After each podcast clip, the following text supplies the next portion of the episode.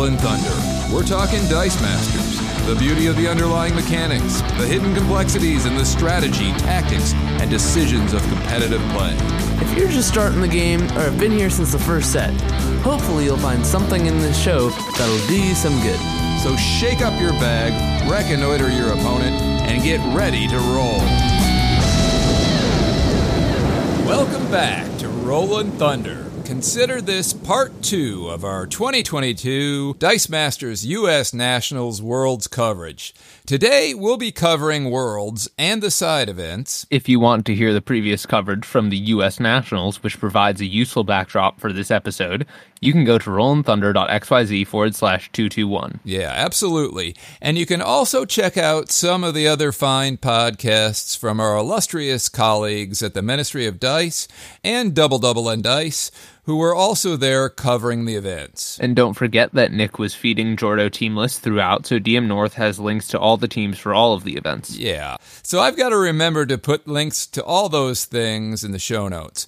But on to today's show. First up, after the WizKids fan appreciation event on Friday night, which we have spoilers from on our spoilers page. Right. We sat down with WizKids product manager Jimmy O'Brien.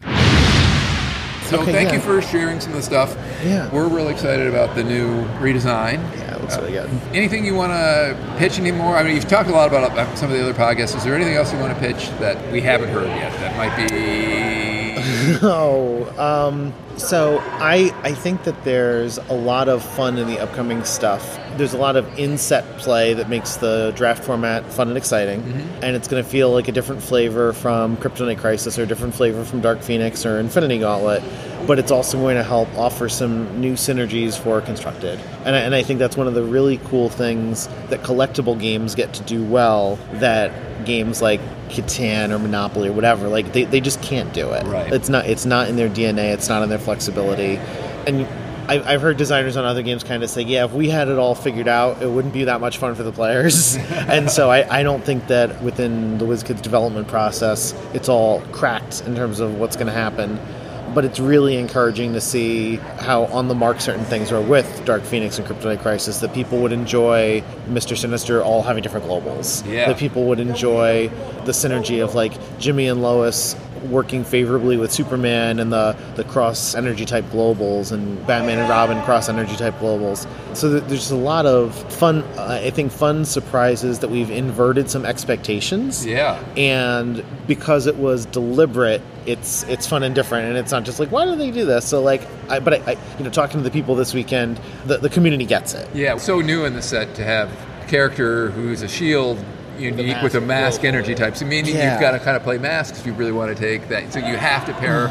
if you really want to take advantage of that global, you you know. You yeah, yeah, and it also it, it, a lot of it goes back to some of the themes and interplay that we saw all the way back in AVX, where like Venom has that global that is good against fist characters, and he's a fist character, but he's so oppressive against all those others.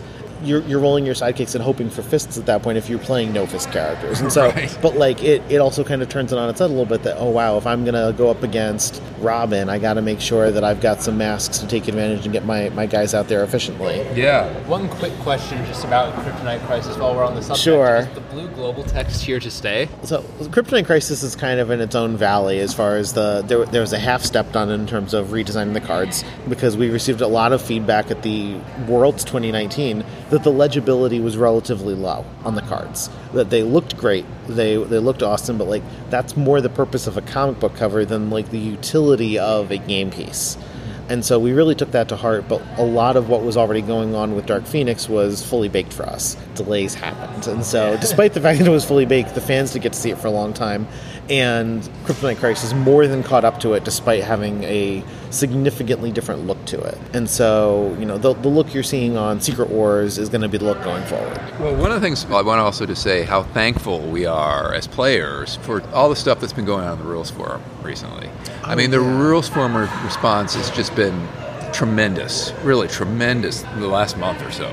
And I know there's a new rule. Can you talk about the new rule book, the new new rules coming out, which I think Oh. is exciting for us as players? Yeah, you know? so there was kind of a realignment of, of a few different things in HeroClix. I want to say about a year ago. It feels it feels like a year ago at this point. I don't. I, do I even know what time is? But when Wonder Woman 80th Anniversary came out, we made a lot of decisions and re-engineered things and thought about what does it mean to teach someone how to play and all that.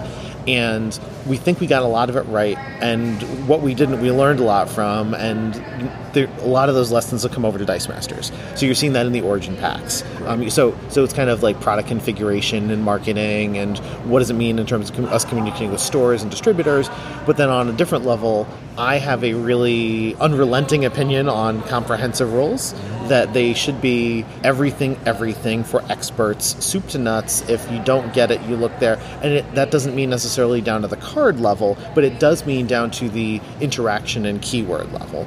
And so we're really taking that philosophy that was that was more so implemented on HeroClix and porting it over to Dice Masters. And we've, we've got someone putting in the elbow grease and, and making sure that happens and having the conversations to move that ball down the field.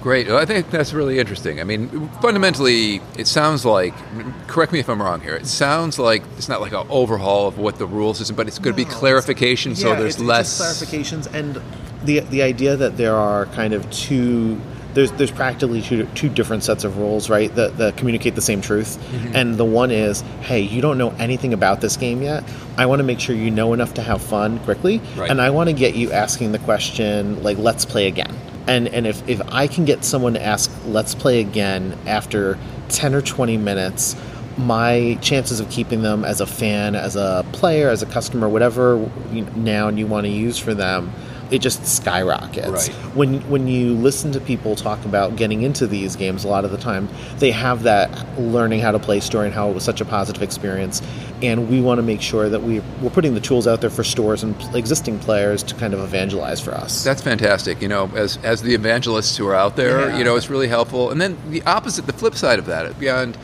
teaching a new player and making it comprehensible and easy and all mm-hmm. that kind of stuff Yeah. that makes it fun, which this game has. yeah. But it has the level of complexity too. And the only time I've seen people get really turned off, like you get beat, you get beat, whatever. Yeah. But if people, you know, they understood the card to work one way and it works another way and blah blah blah blah, and then the heat, you know, Yeah, and that's yeah, where it gets heated and that can ruin the, the spirit of the thing. So having these clear rules is exciting for us because it takes Yeah, that out of the it's to- equation. it's for the totally for the player. veterans. Yeah. Yeah, yeah, and and like you know when you when you see the spoilers, you kind of know what it does before the rules form even acts on something, and we're kind of equipping people to be able to explain to you know the Facebook group or, or the Discord server. This is how it is, and like here's where you can see it, and kind of go, oh yeah, I get it, and not like it's you know uh, conjuration or something. Yeah, the other thing is I love about you were talking about earlier about how the collectible aspect of the game. Mm-hmm. And how people were complaining. I heard people complaining like, "Oh, Booster Gold's my favorite character, and he's no good." And I've started seeing some of these epic actions, and I'm thinking, "There's a pretty good Booster Gold for these new epic actions coming out." Have you looked at that? So, so- those things are fun, you know. They're, they're fun. I, I like that they really make you reconsider the more expensive characters. Um, you know, I, I think reconsidering the expensive characters is something we started to see in, you know, Thor and in some of the Dark Phoenix characters like Master Mold. Uh, you know, at one point I would have said Becky Lynch. She's out of modern now, so we're gonna. But like the powerhouse level on some of those more expensive cards feels more worth it. I, I hope Right. and bringing these actions into the mix just accentuates that. I had heard rumors. Thank you for that. I, I heard rumors that you guys were possibly considering a Silver Age. Is that true, or is that just Yeah, so we're, we're considering that, but it, it's always just a balancing act of like, where is your initiative? Is it in growing things with things like the origin packs, or is it in kind of satisfying the existing fan base? And you know, seeing what the fans are doing amongst themselves with like two team takedown and twenty by twenty, and and some of those other creative things.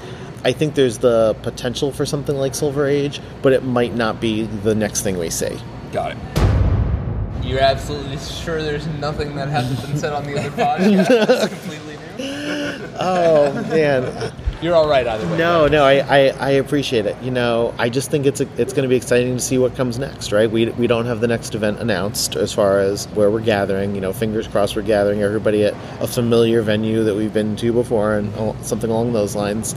But you know, we've, we've been to a lot of great places with Dice Masters players over the years, so we're, we're going to see you there again soon. For sure. Is there still thought of separating worlds and nationals? Some years we've done it where we separated. Sometimes they're back to back. What's So- what's your thinking on that? Independent of keeping or separating worlds and nationals, I would not be surprised if at some point in the future, and that's not to say the next event or 2023, but if at some point down the road, fingers crossed, we're running enough things that you just get to be the ArgCon champion or the, Right. yeah, or, or, or whatever the, the event is. And, you know, go, going back to the old days of HeroClix, people who got to become the Wizard World champions, like, that meant a lot to people because we were very clear this is the big event and it's going to matter. Right. You know, the prizes were on the line to draw out the Sharks and get a, a legitimized champion. You know, that, that's one of the places that, like, Scott Porter got to be good before he was too busy acting to go uh, in all the different places and roles and stuff. So, we, we might see a model like that at some point in the future, but you know that's that's a, a maybe and a who knows when. So I don't want anyone to take it like 2022 spoilers. Right, right, right. Yeah. One of the things we, we're trying to do, you know, we just like to support this local scenes. And Yeah. thank God, you know, it's, it's been hard for us during the pandemic and all of that. But we were trying to do that with our one big weekend event. And we're going to try to do that again with the release of Secret Wars or House of X or one of those Yeah. that we want to try to help reinvigorate the local communities. And But I guess the question would be just because we're doing it on our own, but the one thing that's holding it up is we try to do it kind of all together at one time, and mm-hmm. hopefully we'll do it as a draft, Yeah. as a draft event, because I think that makes sense to bring mm-hmm. people back into the community.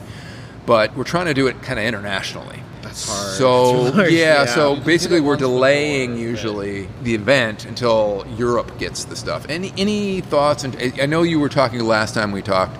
There was a new uh, distribution method going on in Europe or something. Is that still in the works, or has that changed? So we're we're still trying to do what we can to improve distribution in Europe. I've been so busy with other things. I, I like I've, I've lost the thread internally a little bit. Sure. Um, which like you know personally professionally that's all good news for me. But like it's it's a problem we care about and working on. One of the things that we've done that I think will help players get the product for themselves, but might not be as helpful for running tournaments, is that Amazon and Shop.WizKids are shipping to more places than we've ever shipped before. Right. Yeah. Australia too, by any chance? I have to ask it because oh, our friends down there were complaining for a while. I, I, want to say yes, but I'm really not. I'm not sure. The, the, the list of countries on our website is actually up to date. Last someone spoke to me about it, Okay. so that's good news. But you know, we we see things that we've always find very encouraging when those new countries open up and we announce that you know, oh, we're shipping to Poland, we're shipping to Mexico, whatever it is. That the starter product sells every game. yeah. So it's it's good. You know, it means it means people are paying attention, and that's nice. And we really hope that that you know bottom up demand makes stores go to the distributors and say, "You really got to get this for me." Distributors come to us and say, "How do we get this for them?" Okay, cool. And I got one last question. Sure. I know there was at one point some talk about a Superman Kryptonite Crisis OP kit. Is that still possible, or is that gone? still on, still on hold? Okay. So And, and I have one last question. Oh, okay. um, any any chance at a Señor Suerte somewhere in the future? oh, thank you. we'll we'll see what happens. We'll see what we can do for you guys. Yeah, you know, fing- fingers crossed. All right, great. Well, thank you, Jimmy. I really, really, really appreciate it. And I'll reach out to you at some point. I'm trying to coordinate when to schedule this uh, one big weekend. So I, I can stay in touch, and we can hopefully. coordinate a launch. Yeah. All right, Cool. great. I really you so appreciate it. Thank Take you. care. So, big thanks to Jimmy for taking the time to talk to us that Friday evening. After that, we went back to the hotel, threw a couple teams together for Worlds the next day, and crashed. The next morning, We got an unpleasant but all too familiar surprise. yeah, we discovered that to our great chagrin, that as fate would have it, Lucan and I were matched up against each other right off the bat in round one of Worlds. Round one. down here at table seven and eight here. So we lost our first game. I lost to Lucan. Of course, got paired up against Lucan in round one.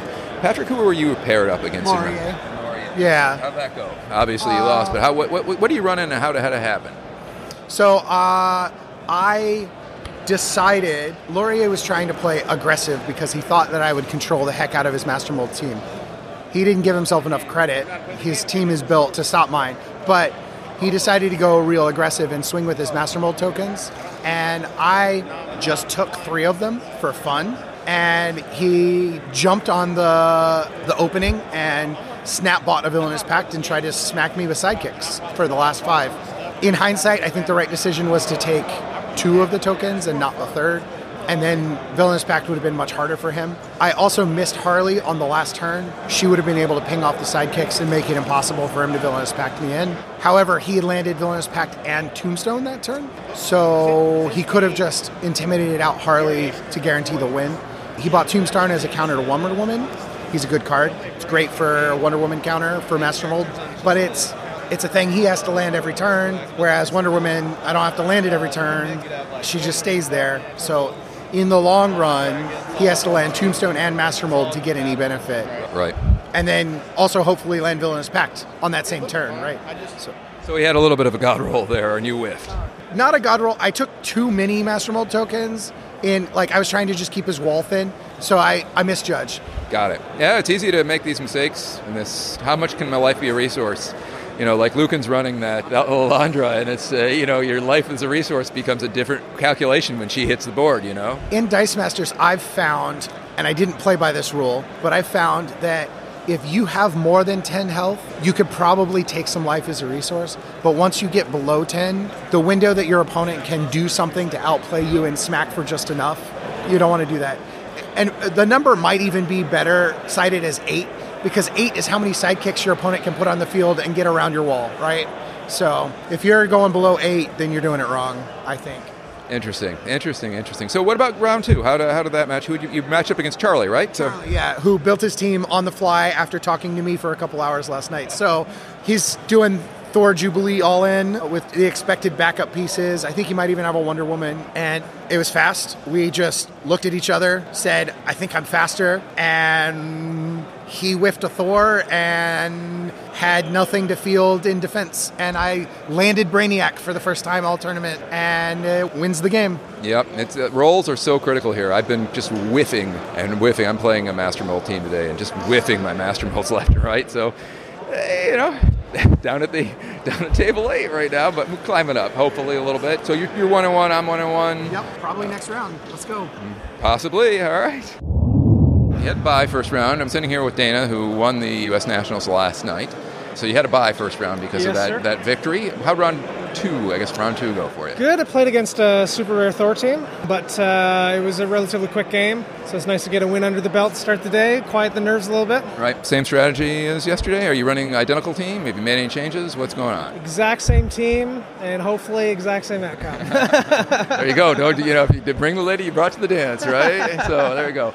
All right. Well, uh, any other thoughts going in round three? uh, it looks like it's going to be a tough day. There's a, a lot more Master Mold today. I think a lot more similarities with some of the teams, so it's going to be a little bit harder to find an edge in some of those matchups. But hopefully the dice gods are on my side, and we can roll those Master Molds. Yeah, today I- I'm playing a very similar team to what you ran yesterday, and uh, I ended up buying two Master Molds, and on one turn, neither of them came up. So I've been having that kind of day with my Master Mold, but it's a dice variance game, you know. So Yes, I think that's probably telling me, you know, build your own team, moron. You like I said, the game always teaches you the lessons that you ought to know. You know? Sure. Yeah. All right, well, thanks. Oh, good luck today. I'll, I, you. I may see you down there, maybe not, as the way my day's going, but. Good luck to you as well. All right, thanks.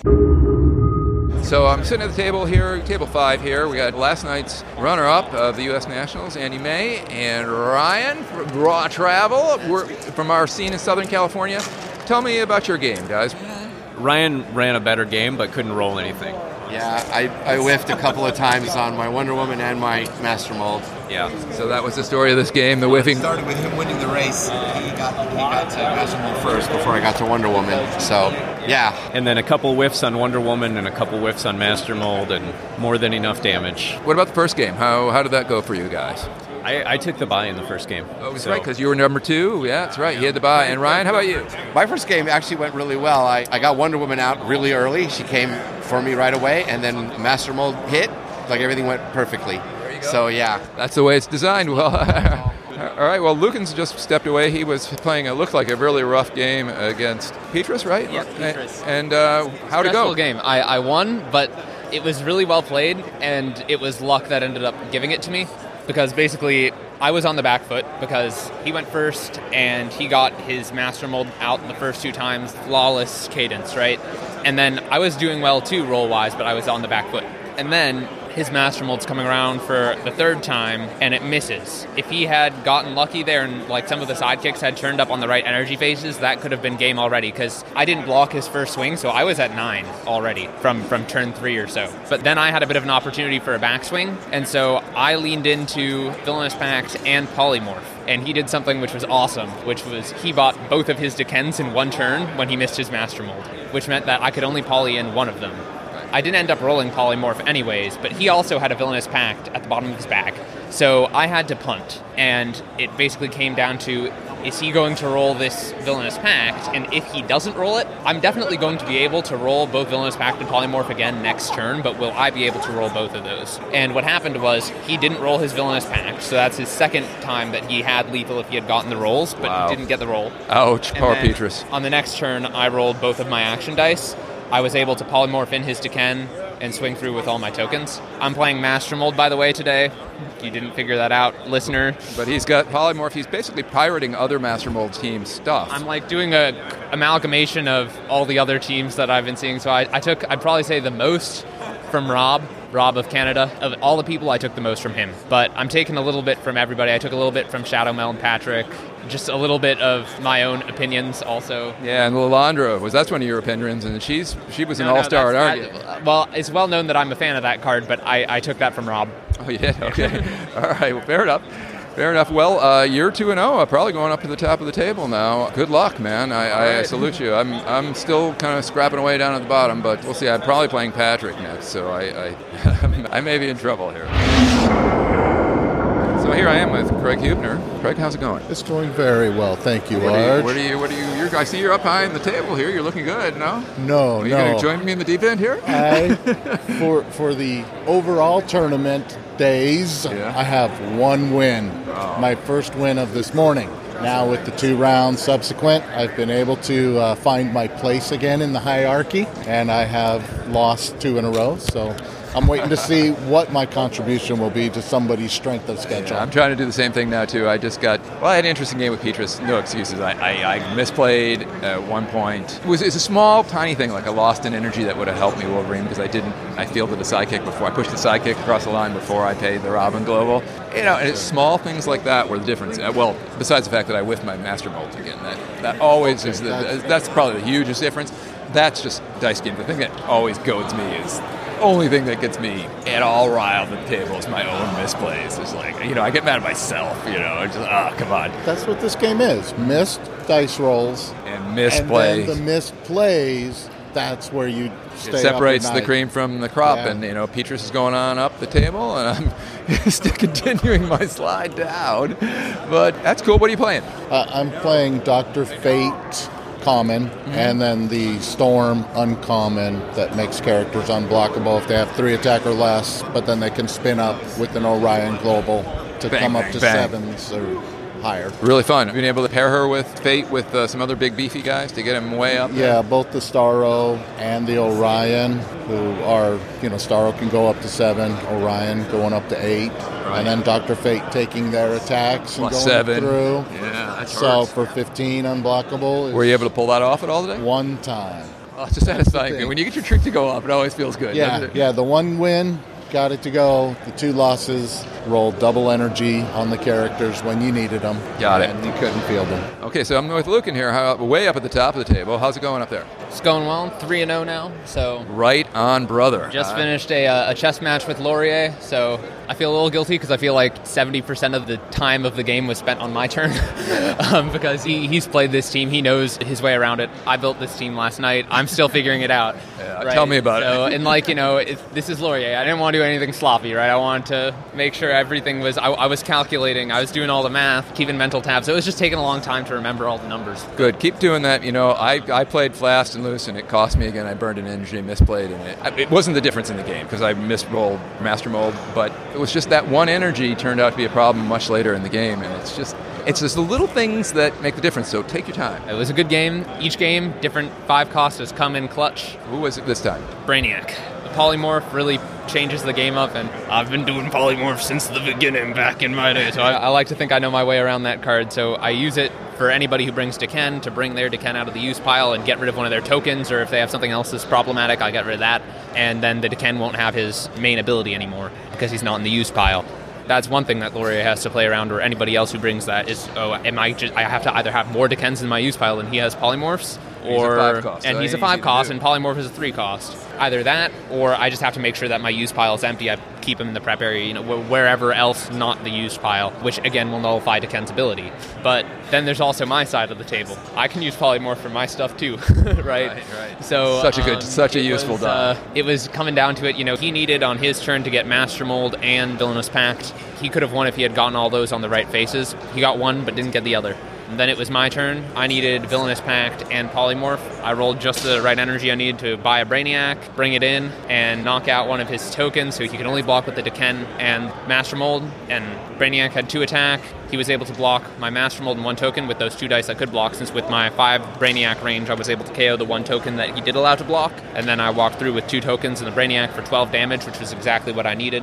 Wow, sounds like a uh, good he had- game. earlier in the game, he had taken one bag burn, which brought him down to 19. And then he had D'Ken in the use pile, and I went through with a 8 attacks Master Mold, and that brought him down to 12. So interesting to see how much that one bag burn has made a difference. Ended up killing me. That was a difference for me, for me going to the top table or not. That one bag burn was the difference. I've seen it so many times. People losing just by that one. It's it's interesting, man. It's so it's a common now because it's sinister, That right? was the thing with, with Laurier. He, he took a long time to decide whether or not it was worth it, right, to take that bag burn. He knew that he had a chance at lethal. It was a 50% chance because he had he needed Master Mold and Villainous Pact. And I had just come off of whiffing my Master Mold.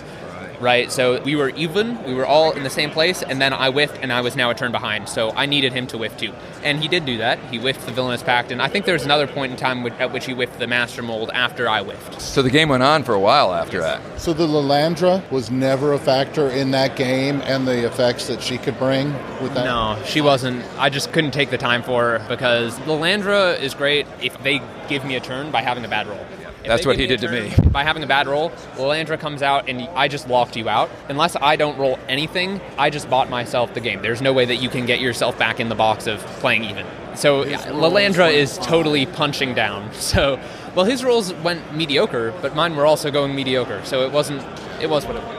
Interesting. All right. Well, good luck. I'm, go get him, Tiger, and I'll I'll be cheering for you in the depths Well, of the table. Two there. losses isn't, isn't necessarily the end of it. Uh, I could, if I strength of win out, maybe. Yeah. strength You lost to me. I'm I lost 3 you, and you're three and zero. So you keep winning, and I, if I can run the table now, maybe, maybe, maybe back in. I doubt it. Maybe. I think I'm done. No, no, it's always tomorrow. yeah, there's always also global escalation, which I am looking forward to. I got a fun team for that. Okay.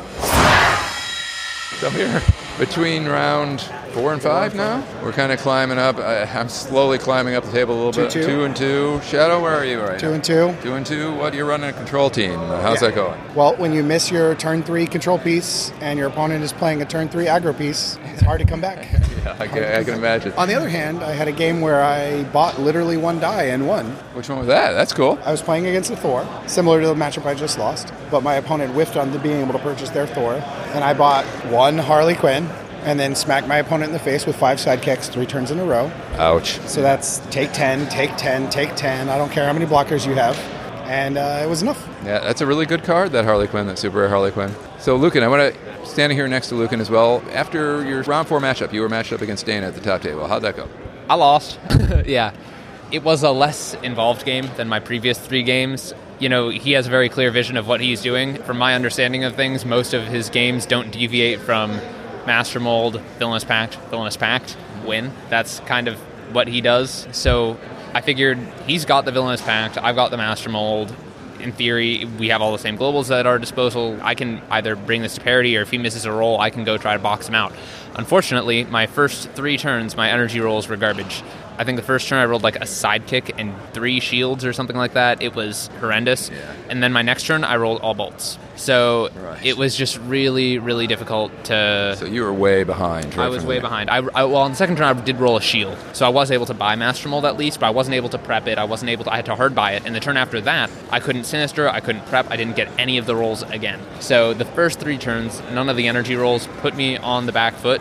By the time I finally had my starting three tokens from the Master Mold out in the field, he already had two villainous pacts in his cycle. I had to waste an entire turn because, and it is wasting at this point because I had such a backstopped ramp. Mm-hmm. I wasn't getting tons of energy every turn. I didn't have a consistent sense of turn yet. So it did take an entire turn just to stop for Villainous Pact. And I needed to do that because I didn't want to get boxed out. He could just buy the third one and then I'd be out. Right. So I had to do that. But then two turns later, he just he rolled both Master Mold and VP, and it was VP, good, and that a was, good that game. was it. Yeah, well, that's how it goes. So, all right, well, great. Good luck. Keep keep rocking the Casbah and hang in there. It sounds like you're playing really well. If I can get one more, then I, I'm like the top cut for sure. Yep. If I lose the next one, I have a chance at making the top cut, but I'd rather just win outright. Yep, um, try to win. I'm not going to do the intentional draw. For people listening at home, don't do the intentional draw. The intentional draw is a move. Don't do it. Yes, and do it for me because eh, do it for your father for no reason because I, I need strength schedule help big time. So if I, if I can end up three and three, there's I don't think I have a chance, but maybe maybe on the way outside I'd be eighth or something. Round four. All right, I'm standing here talking to Ian Porter between round four and round five of the World Championship. Ian, you are running a really cool anti-monitor team, right? Are you running the same team today? first of Same same team, same exact team. Okay, and what have you seen? How you, how you running it? How's it going for you? Well, I, I've seen a lot of Master Mold, which I'm sure is a shocker to everybody listening to this. Uh, it's been two very different results. Yesterday did well, rolled well, and I think kind of caught people off guard. If they're not watching it, I can KO enough of my stuff to KO the tokens and keep their field pretty clear. And if I can get to rare Vulcan that will wipe out sidekicks, that really helps that whole process because they can't choose to KO sidekicks at that point. They got to get rid of those tokens. And then the uncommon Deathbird teamed up. So if I can make them start wiping tokens, they're losing three life. And I, I caught a few people with that combination. I think I had, uh, when I was uh, John, can't remember John's last name, 12 damage to him. Yeah, I bet that's really cool. It's one of those teams where I think it's hard for somebody else to net deck it because you got to play that and know how to play that. It's different, you know, playing it backwards. I really admire that. Yeah. And how's it going today then? Not well at all, just a combination of things. I played Pete in my first round, and Pete and I play test together all the time. So he kind of he had an idea that he needed a field. If they get ahead of me on a field count, then it's it's almost no chance I can catch up. Uh, which he did. He had four sidekicks out early, and then of course Master Mold hit, and he started putting all those tokens out. And, And you got lucky with the master Mold roll, so yeah. He got that, and if I miss anti monitor and they hit, it's really hard to catch back up. Really, very difficult. And so that's that's what I was facing. Played Dwayne second game, and he had some really horrible rolls. He knew what to do as well, but he couldn't do anything. Uh, he missed Master Mold five or six times. yeah, I've been there. That's the story of my day today. But uh, you know, the team we were trying to figure out. You know, I'm sure some people know. A lot of people probably don't know that there's four of us in our play group, and we just kind of have a pool of cards. And as we got ready to play, we had two master molds and one berry. And so the other three chose those, and I was like, I don't really like Yeah. that play style, so I went a different direction. And having a lot of trouble and listening to maybe uh, the Ministries podcast and Yep. heard Russell Love talk about the Anti-Monitor. I was like, well, let's go with that. And then uh, offhand comment from somebody about the Deathbird led to that addition, which has been pretty neat to, to make that work. Well, kudos to you for running a really cool, interesting build. That sounds fun too. It is. It's a lot of fun. All right, my man. Good luck. Yeah, you too. I'm here after having the great pleasure of playing Patrick Barley, who was made one of these, of course, anti-meta teams. Really, really cool. First off, I got to say, hats off to you for bringing a really. I mean, my poor brain is just steaming out of my ears right now. I was tired to begin with, and now you've put me like one step closer to the grave, sir. Thank you very much. But we had. I'm running basically Dana's team with. I swapped out one card on it. And I'm trying to figure it out as I go, uh, poorly for the most part. I made a misplay in this game that you know, m- may was close to causing maybe, possibly. I mean, things are so razor sharp here. Like one thing goes wrong, it can make the difference. First of all, you missed your Wonder Woman, so tell us about your team because I don't think we've had a chance to talk about your team Lucan, yet. Lucan got my whole team. Oh, he did. Okay. Yeah, so he's got the whole team on record. He's got a whole team breakdown. Future Arch here. As soon as I heard this, I realized I'd overlooked a clip of audio that should have been in the U.S. Nationals episode. Whoops. Gulp. We flash back now to the day before with Lucan to get the lowdown on Patrick's team. How did the top eight round number one go? Tell us about your team and how things went. It went super long, all the way to turns, and then I mispositioned against Vulcan with my sidekick team.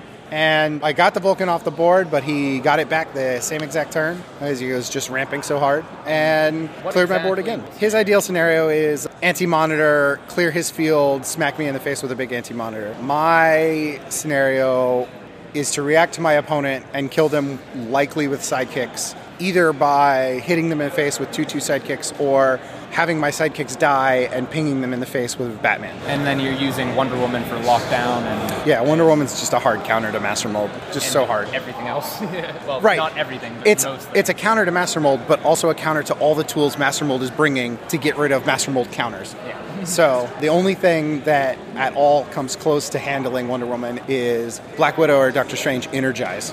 And energizes a 33% chance to hit, 50 on the reroll. So She even takes care of actions if it targets her, because she can redirect with her global. yeah, yeah, right. So she's protected against actions. So the only thing that can touch her Is is Energize. Yeah, or right. when KO'd text. Maybe. Yeah. I don't know if those even are around extent There's uncommon Harley, but she's really hard to use. Like I was looking into her, but she not only do you have to field her, which isn't much of a problem, but you have to KO her when you have something in your use pile. So after you purchase, which means if you're KOing her with say Dark Phoenix, it's out of sync. Um, and if you KO her, it's still then only a 50% chance to re-roll a target. And then it's only a 50% chance that they land on energy. So it's such a like statistically improbable maneuver, but she's one of the best KO effects in modern. She does do damage if she rolls on energy, but unless you're trying to remove Mystique, that's not enough. Yeah. So you had a lot of other types of control pieces on your team. You had I don't know if I'd call Angela specifically control, but she's kind of control adjacent. You had you know, She's- Poison Ivy, you had Harley Quinn. How are those pieces factoring in, not just with your most recent game, but also throughout Swiss? So I never bought Poison Ivy once, but that's because the master molds I went up against truly had no counter to Wonder Woman besides an Energize here or there. So I went all in on the Wonder Woman at the same rate that they go all in on Master Mold. And Master Mold doesn't kill you the first time he lands. It's every time after that. So you can put Wonder Woman down the turn after they play Master Mold, and you're still two tokens. Like that's all they've gotten. And then basically it's every time Master Mold gets KO'd, they get a token. That's a fair trade. Their six cost, they have to KO to get a token. Well, meanwhile, my six cost is on the board, preventing them from ever doing anything. Harley's not a control piece. Yeah, that's. I, She's my aggro win condition, yeah. but she also controls. If your five cost piece can both win you the game and control the game, that seems like a deal. I've hit for 10 sidekick damage in most of the games that I get Harley out in because swinging with five sidekicks that are 2 2 is just an easy 10 damage. And swinging with five sidekicks while holding four masks means, oh, look, I have four sidekicks again. So it's an easy swing. Angela was a solid aggressive piece, but didn't win me game three just now. She got it much closer and made it so my opponent was required to stop force attacking me. So that was very helpful. Angela would just stay on the board. She also can't be gotten rid of by Vulcan because her lowest defense is three. So not only does she stay on the board, but Vulcan can't get rid of her without trading into her because he's pretty low on most faces. True Believer isn't that one. I do think you should mention for the sake of the listeners at home. Sure, yeah. Force attacking Wonder Woman is a way to get rid of Wonder Woman. A lot of people are like, Wonder Woman's blah, just force attack her. Yeah, but my team has six mask characters on it. I constantly have double mask because I'm planning on Batman globaling. So if I'm going to lose a Wonder Woman, I can just true believer her after you force attack her. So you've just spent the energy to force attack her. Then I can true believer her. And then at the end of my turn, she comes back. And now you can't field or win attacks. So again, energize is the only answer. I mean, it's a negative energy trade for me, but I would rather wreck my bag to keep my Wonder Woman, who is locking down eight of your ten cards. There's one question that you answered a couple questions back where you mentioned very, uh, another very important part of your team, uh, the rare Batman. Yes. Elaborate. What's he doing on there? In what situations is he winning you games? In which situations are you pivoting to something else? So he wins games when my opponent has to attack into me to win. Because I just put a bunch of sidekicks up there and wall up. And unless they have a way to targetedly remove Batman, I will block with all of my other characters first, and each one of them will die and deal one damage to my opponent. But it's more than that. I can play a sidekick with Harley, have the sidekick deal two damage to itself, deal one to my opponent, and K off one of their sidekicks. So it gets an extra damage for the sidekick trade. The other option is, is if they have Dark Phoenix, and for some reason I don't have Harley or whatever, but it's a close game. If I have five sidekicks out and they're at five life, I can Dark Phoenix a sidekick, have the sidekick target the sidekick, target the sidekick, target the sidekick, and deal five damage to my opponent's face, right? So there's this window. There's also like times where you might not want to ramp your opponent, and they can attack into you, and you can do that same KO chain and then just roll back. If you do have a Harley coming the next turn, getting a bunch of sidekicks into prep and trying to field them, just to get your sidekicks out of the field so that you can field the sidekicks again before your opponent's attack step with your globals means that not only are you doing damage with Batman now, but you're also ramping up to a big Harley turn, so it allows you to reset. For the most part, though, it's you got to kill Batman before you kill the rest of my wall. I fought a rare Shazam, and Shazam had to put three range twos into Batman before he could apply range two to anybody else. Who is playing Shazam today? Not today, Oh, not, not today. today. Okay, okay. I was about to have some At- mad respect for somebody else. Online, online this week in my practice. Is there anything else? I have a Brainiac and a Bat Signal. That's right. And you also have a two-cost Kitty Pryde with Infiltrate. Yep, she puts in work just because she's a blocker that can't get forced out and two cost mass character. Good for True Believer if you need it. But also TFC one, and she can get to three to stay alive against Vulcan, where most of the other mass characters can't. In general, do you find that, I guess, an issue that I, I haven't been super clued into the way things have been progressing, but one thing I've really noticed today is if you don't get your big thing, I'm, when I say big, I mean really honestly five and up, maybe even four and up. Yeah. If you don't get that early on, you will never be able to get it because you cannot stop with Sinister, right? It feels a lot like Professor X, except it demands even more from you to sustain that level of churn. Yeah. Um, how do you sustain it while also building up? your- So, unlike most other teams, you did not have it on your team, did you? Sinister. no, but I have Batman. Unlike most other teams that want to Sinister or Batman to ramp, I'm Sinistering Batman to go aggro and put the pressure on. So if I get a early Harley, I want to swing with all those sidekicks that I'm making because I'm going to use the masks to make more of them. But if they get KO'd instead of going to the use pile, that's the ramp for me. That's me ramping into my next character, my Brainiac or my Batman. One of the things I brought on the team was Huge Smash instead of Villainous Pact or Wolverine or or the underrated Starfire. I mean, oh, buy something, prep it. The reason I brought it is because I knew that almost everything on my team that I wanted to buy was a five cost. And you can get that if your opponent brings Dark Phoenix with four dice.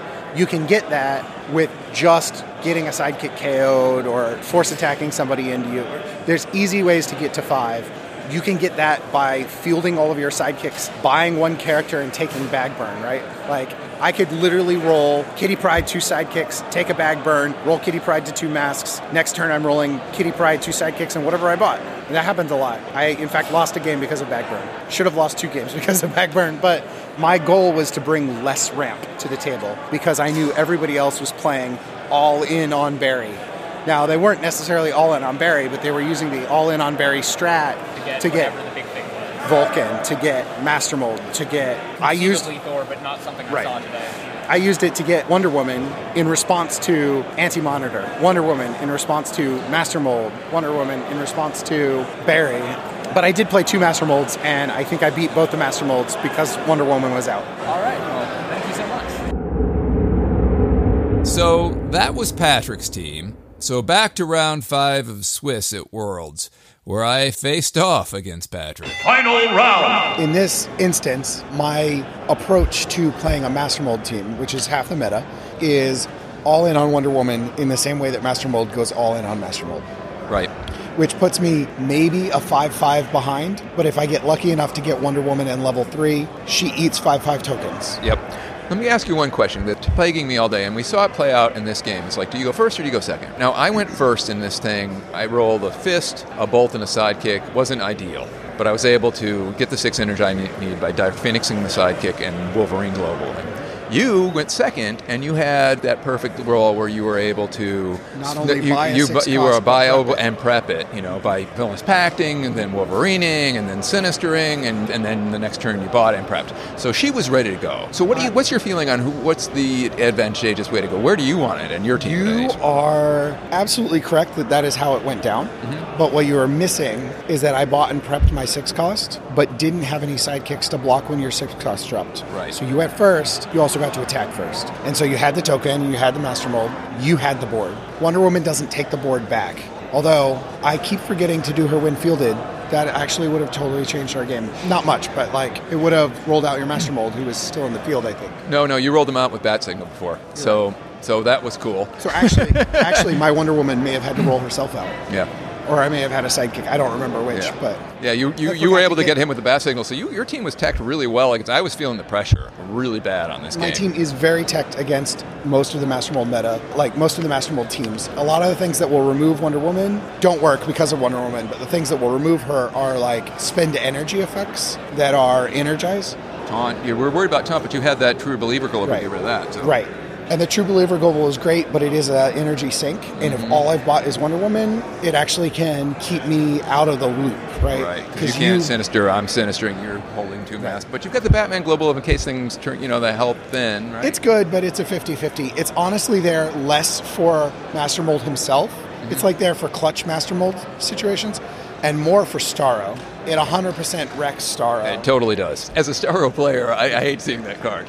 that is a, anything that kicks and tickets or a sidekicks, you have you're in trouble, right? Right. Yeah, yeah, exactly. Uh, Especially since my defense is sidekicks. And there's not a lot that pings out sidekicks on Master Mold teams. So remind me, as my brain is actually still smoking here. Tell me how this game went, and you're, and you're from your side of the table. So you bought Master Mold turn two. I set up ramp to buy Wonder Woman turn two, but I prepped mine, so it should have been a little faster. Yep. You clutch drew your Master Mold out of the bag. Totally lucky, yeah. You landed it. I missed the Wonder Woman, so you had you already had three tokens on the board. Well, I only had one at that. Did I have three? Maybe I did because I because I sinistered my way back after you bat me out. Yeah. So I had one, and then I got two more. You had a much larger board state, Wonder Woman, and then just maintaining defensive pressure. I wasn't able to buy anything else. I got a Harley eventually, but at the same time I bought Harley, you bought Villainous Pact. Yeah. So I was just one little step ahead of you, and then you backburned to death at the end. Any last thoughts before we? Uh, No. you- are you going to do some global escalation, maybe, or uh, Yeah, yeah. I maybe too, Yeah, yeah. depending on how we're. If, I'm going to take it light and easy, and I'm going to go play Global Escalation. anyway, uh, I'm gonna three go and play two. some But five minute Global Escalation games because those are better than drafts. well, congratulations anyway, and uh, yeah, I, I might try that too. I've got a funky, fun team. I just want to see it go off once. So Fair enough. It's all win. If I'm in the top eight, that's great. If I'm not, then I get to do my funky, fun combo team. So Good luck. good luck. Thanks. How'd you do? I unfortunately did not win. Master Mold did not roll, and when Master Mold doesn't roll, there's not that much you can do. I was able to get out Poison Ivy, but unfortunately, the Villainous Pact just came too fast. Yeah, and So- poison ivy doesn't work against villainous pact because you still can't block with him. no, she doesn't. I had to. I had to crutch on her and just hope that he didn't roll it. Well, good play though. It's a good play. Well, these are the defensive plays. It's all about the rolls here. You know, so much of it. You know, like we were just talking the game with I had with Patrick. He missed his Wonder Woman. It got me a chance to get a board and buy Villainous Pact and just squeak through for the win. He's going to knock out two of my sidekicks, but if he and that won't be enough. But if he does that, he's going to take Bagburn, and then that's it.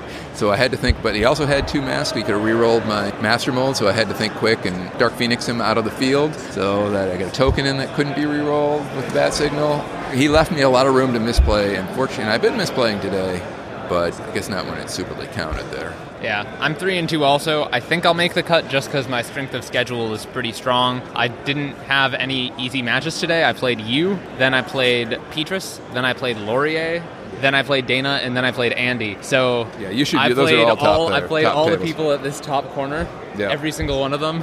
So, I think you're in. I'm probably not. Maybe I- I, am you've got a chance. Maybe I'm on Maybe. the I'm on the edge edge again. Yeah. If I can get in, you know, I, this team can do some damage. I think if I if I get in, I'm starting to slowly learn how to play it a little bit. So Lights Master, stopping announcement.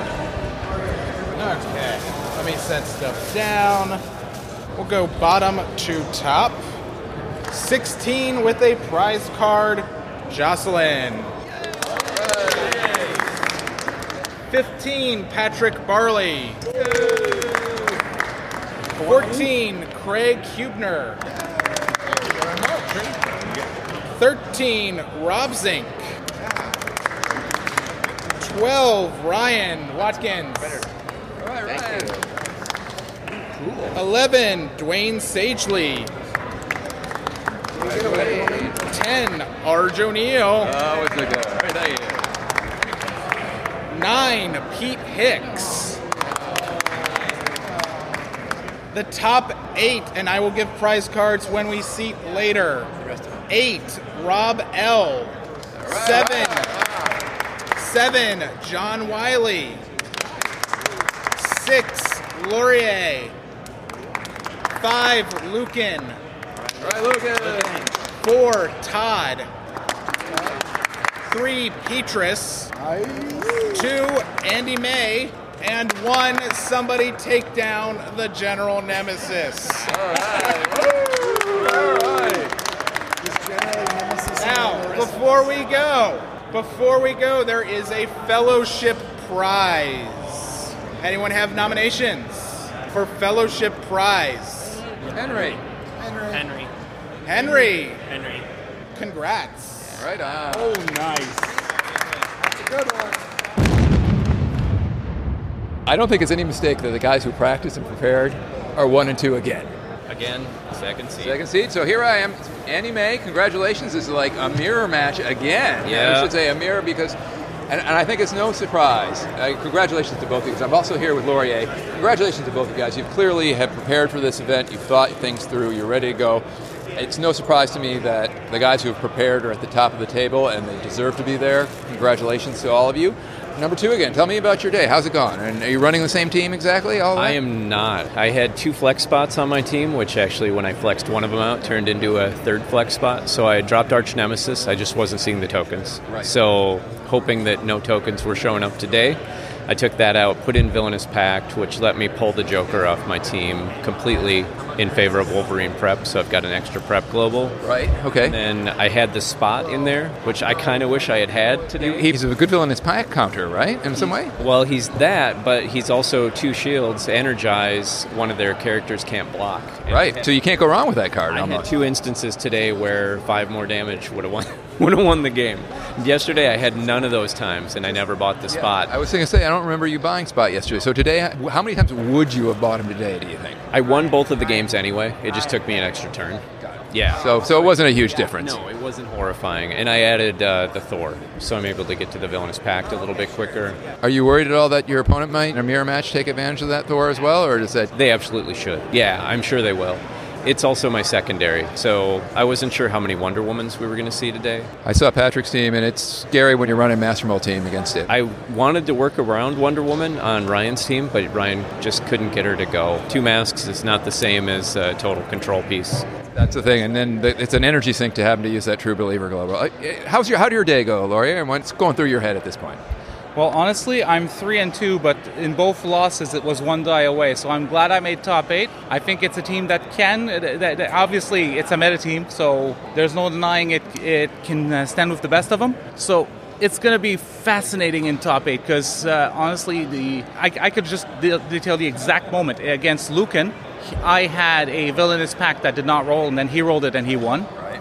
And then against Dana, I actually was using Typhoid Mary to counter his D'Ken. Right. So here's the thing I had Typhoid, Master Mold, and Pact that needed to roll for me to have the win that turn. I rolled Pact, I rolled Master Mold, but Mary missed. That's that's the rolls right now. I, I, I put the Mary on my team for the exact same thing. There's a good D'Ken counter. Talk to me a little bit about that. Was, were you thinking last night, how am I going to handle D'Ken? Was that the reason for her, or just because she's a good toolbox anyway? Well, both. Honestly, the D'Ken counter was the primary reason that it was what tipped the scales in her favor. To be clear, because I saw D'Ken, I saw that she was a very uh, essential piece to stop him. Because you can either do that or you can do mutation. And honestly, if I'm using mutation, I'm giving it to my opponent. I can't tech myself to protect myself. So really, I just went with Mary. That just seemed like the better play to me.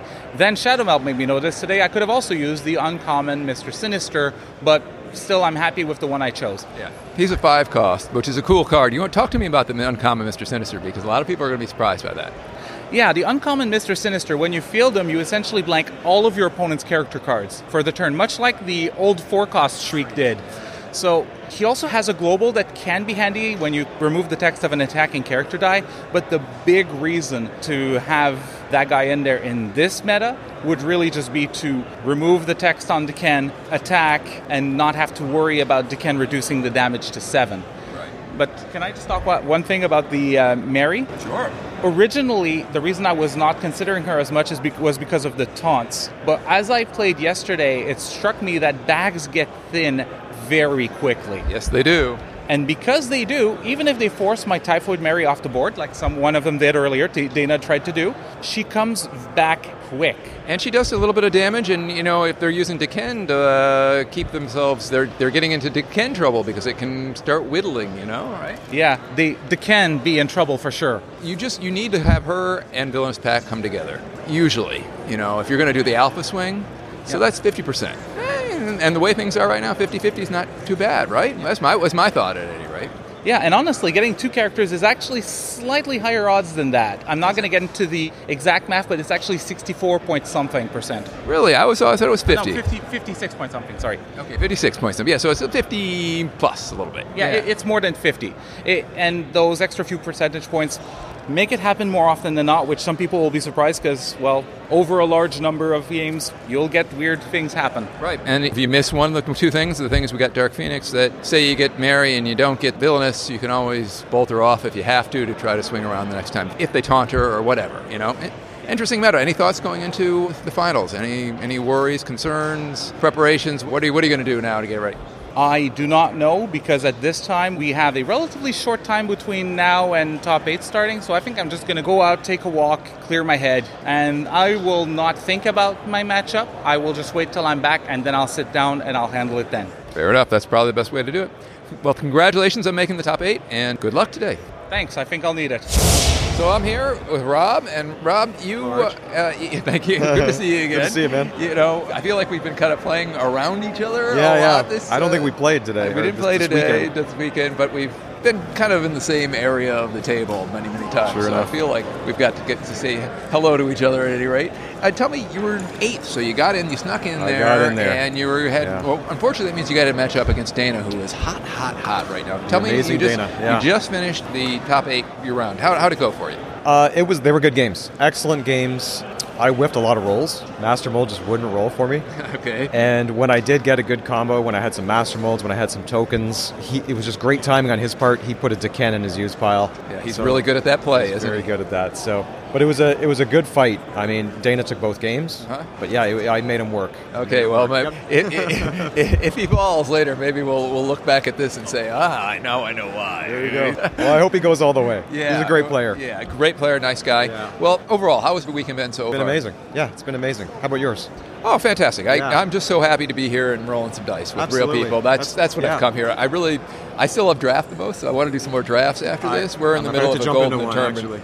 Oh Yeah. yeah, we're doing this little golden thing here, which is Yep. fun. It's goofy, but Yeah, it's been a great weekend, and it's about being here. It's about the experience. It's about all these great people. Exactly. And if there's anyone out there who has never been to a competitive event, just come on out. It doesn't matter if you win, doesn't matter if you lose. Absolutely. And don't have a you know some time? people get intimidated by it, and don't be intimidated. Just come have fun. I was intimidated my first time. Absolutely, me too. I got here and was like, no, this is great. Let's do this all the time. Also, if you have kids, like I've noticed, like I'm I got to play against Henry in my first round, and he's such a great kid and nice guy. And when I see a father and son across the table, it just warms my heart because that's, that's where you know where I'm coming from. Speaking of sons and fathers, the Lucan's turn Looks game like is just finished. is uh, coming up the Dana here. How'd it go? Uh, top eight is well, my round is over. Was two to one. I won that, so it was the only Barry team in the top eight.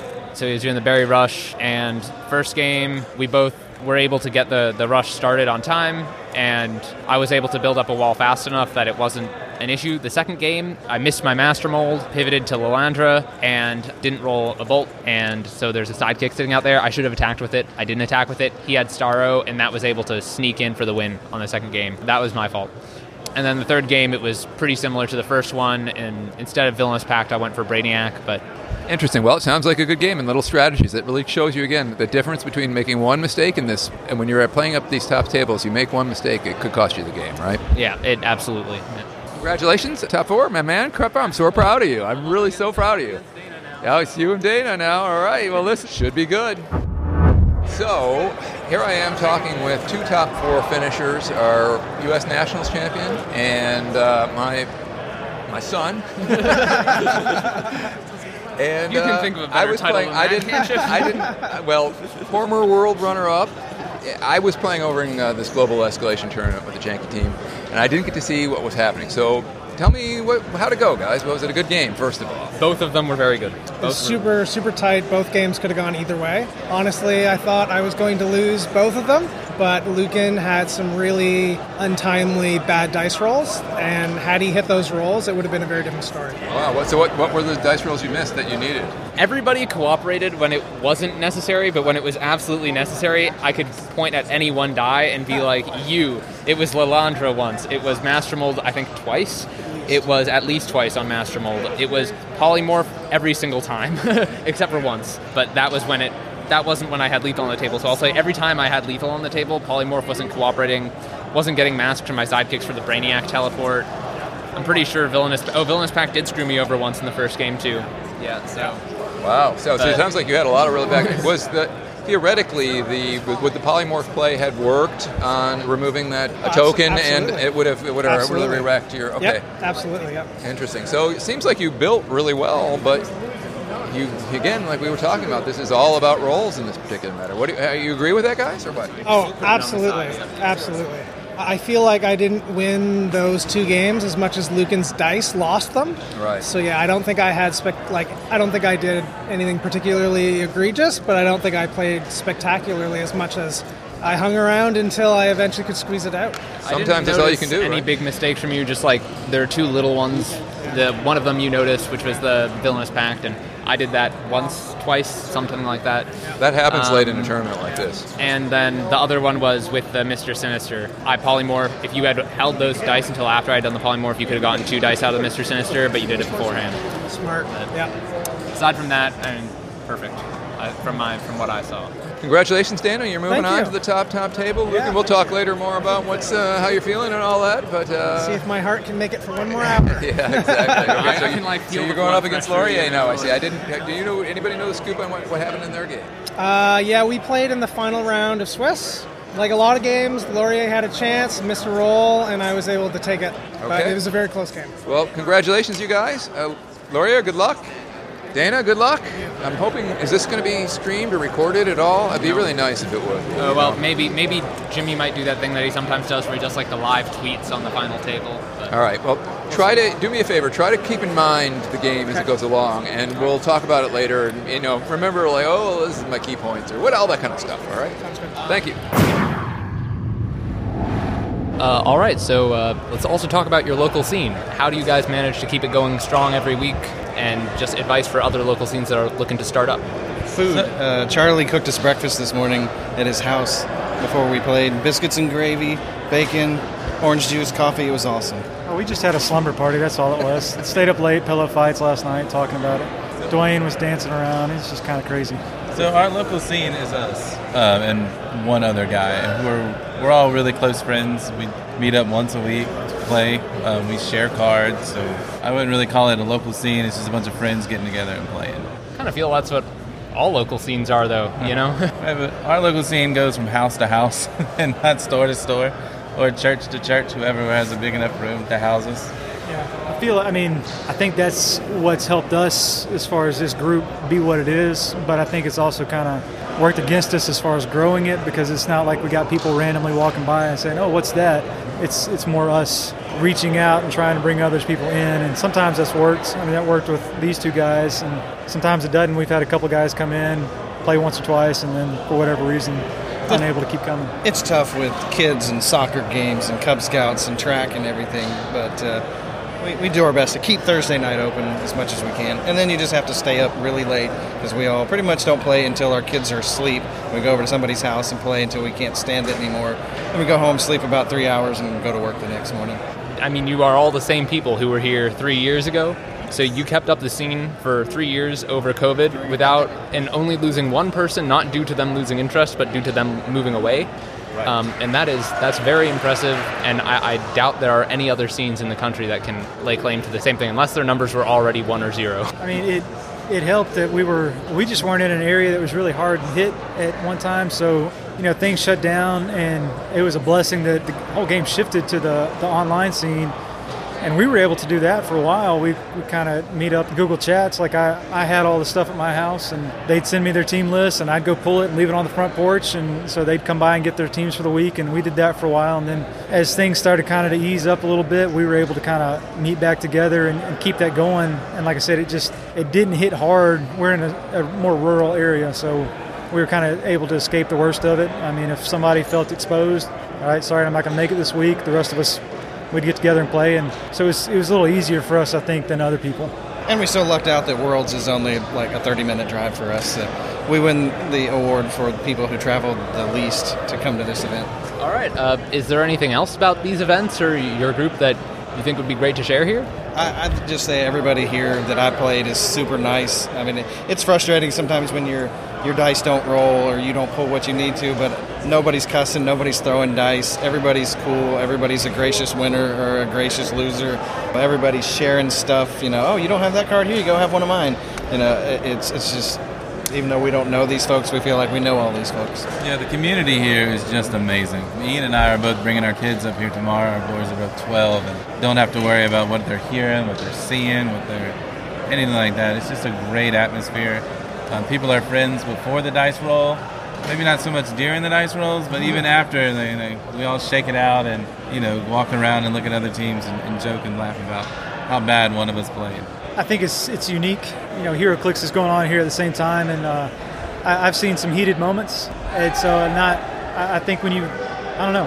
I, I, guess with it being a slightly more competitive scene, maybe that lends to that. But that's um, not our community. Though. That's not our community though. This this is you know our community is amazing, and if you know anybody's thinking about it, like this is just if you can make it work, I'd say come. Like I mean, even even having a horrible day as far as the game goes means you're probably still having a good time, and it's, it's just great. Obviously, middle of September is a bit of an inconvenient time for a lot of people, so I know that's why a lot of people who want to be here aren't here. But I'd love to see them live stream it again next time. That way, the folks that can't come can feel like they're at least a little bit more here, and it's fun to go back and watch your own games. Whether you you win or you choked, you can at least.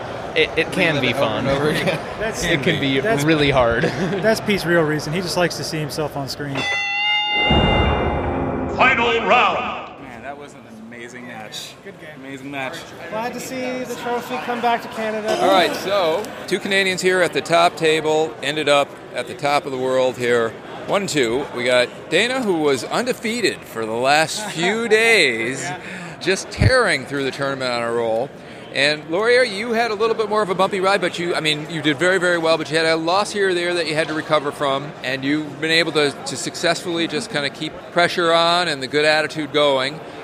I was watching this game. It was very even all the way through, and there was ebbs and flows. Just in case it wasn't clear, you never announced it. I'm getting there. I'm getting there. I'm getting there. Well, yeah, I'm standing here, you know, with the new world champion, former runner-up. So Laurier, how's it feel to actually have the crown now and not be the bride? It feels amazing. Right. Honestly, if you couldn't tell by that scream I let out after a one, yeah, it feels great. Well, congratulations, congratulations, Dana. Congratulations to you too. I mean, you played Thank a you. tremendous tournament. Initial thoughts? Oh, it's tough to analyze in the moment. I'll definitely think back on this game for sure. First game went pretty smoothly. Second game, I thought was going to go smoothly. Uh, Laurier kind of had a whiffed first turn, which gave me a leg up, but then I whiffed my first turn, so it evened out. Right. Uh, and I never stabilized. In this one, I was able to get out to uh, a pretty early lead. I think I was up at a 20 to 6 life. Yeah. Uh, but I wasn't able to maintain a field, and my bag got clogged up, and it caught up with me, and the D'Kens couldn't save me. What do you, what do you think? Uh, you know, I was watching the game. It, have, it had that flow. Like you seem to have board presence. Laurier, you missed a, a, a early master mold on that term, and, and you were definitely up in that game. Yeah. Laurier made a very good. This is my memory. Tell, correct me if I'm wrong here. You made a very good D'Ken buy after the whiff of the master mold, which made you think. What, what was that the turning point in the game? And if so, what what happened? Uh, like you say, you lost your bold board presence. What what was it that changed the flow?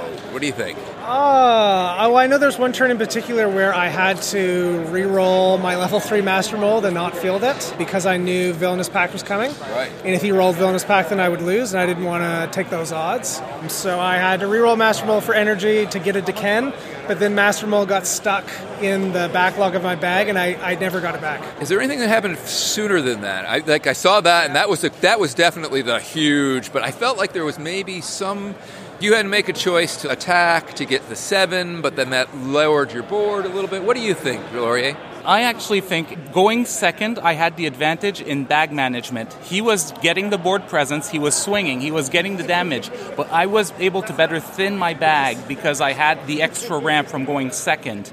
So that I think made a difference at that point where all of a sudden he had to make those tough calls and he had to take a turn or two to recover. Right. That gave me the edge, I think, in the end, is that that initial rush you get from going first slightly petered out after a while and I was still standing. So that gave me just the edge I needed to climb back and win against an excellent opponent. Yeah, it was interesting to see because having to attack with more than things that you'd like to attack with to get the seven changed the board state and allowed you to stabilize, and it was it was an interesting like I I wish this was recorded because I, I think you could probably analyze this game for a long time. It's like that kind of Connors McEnroe kind of thing where you go back on and figure out what what where where was it where exactly did things change.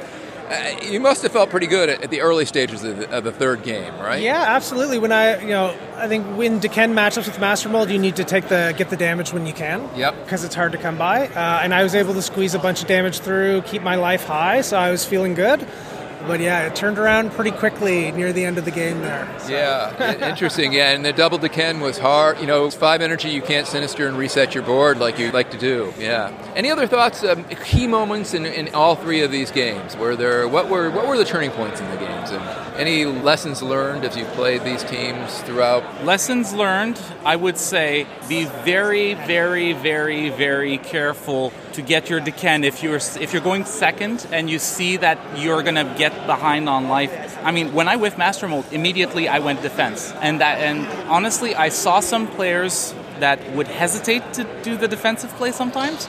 You really need to. You really need to get that defensive play out. Even if you're going first and you just don't draw Master Mold turn three, get that D'Ken right away. Because you will, when you'll want to get them later, you won't be able to. So it's just time your purchases well. Watch the flow of the game. That's really the best lesson I can say. And honestly, it's not like Dana really made misplays that I can think of. He played solid throughout.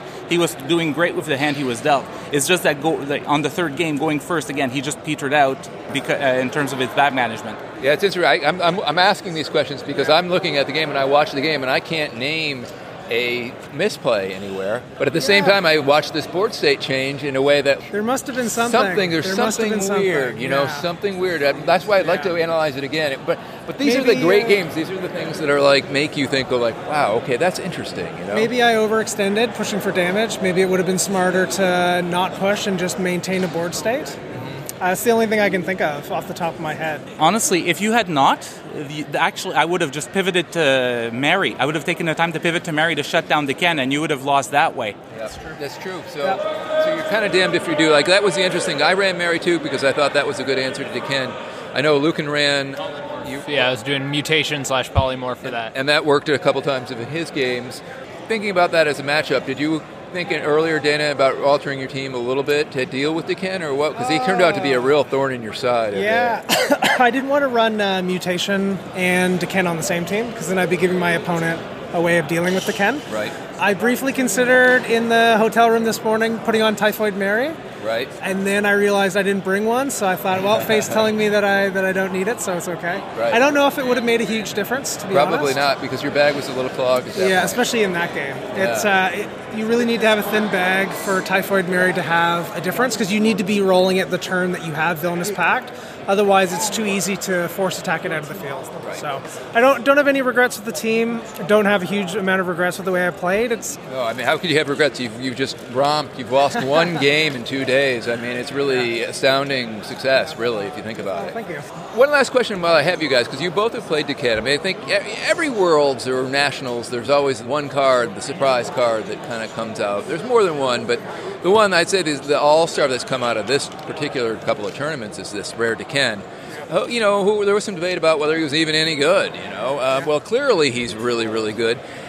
Any recommendations for the people who are learning to play him? How do you how do you manage cycling him? When do you put him in the field? When do you try? How do you get him to use? There's no sacrifice right now, which would be really good with him.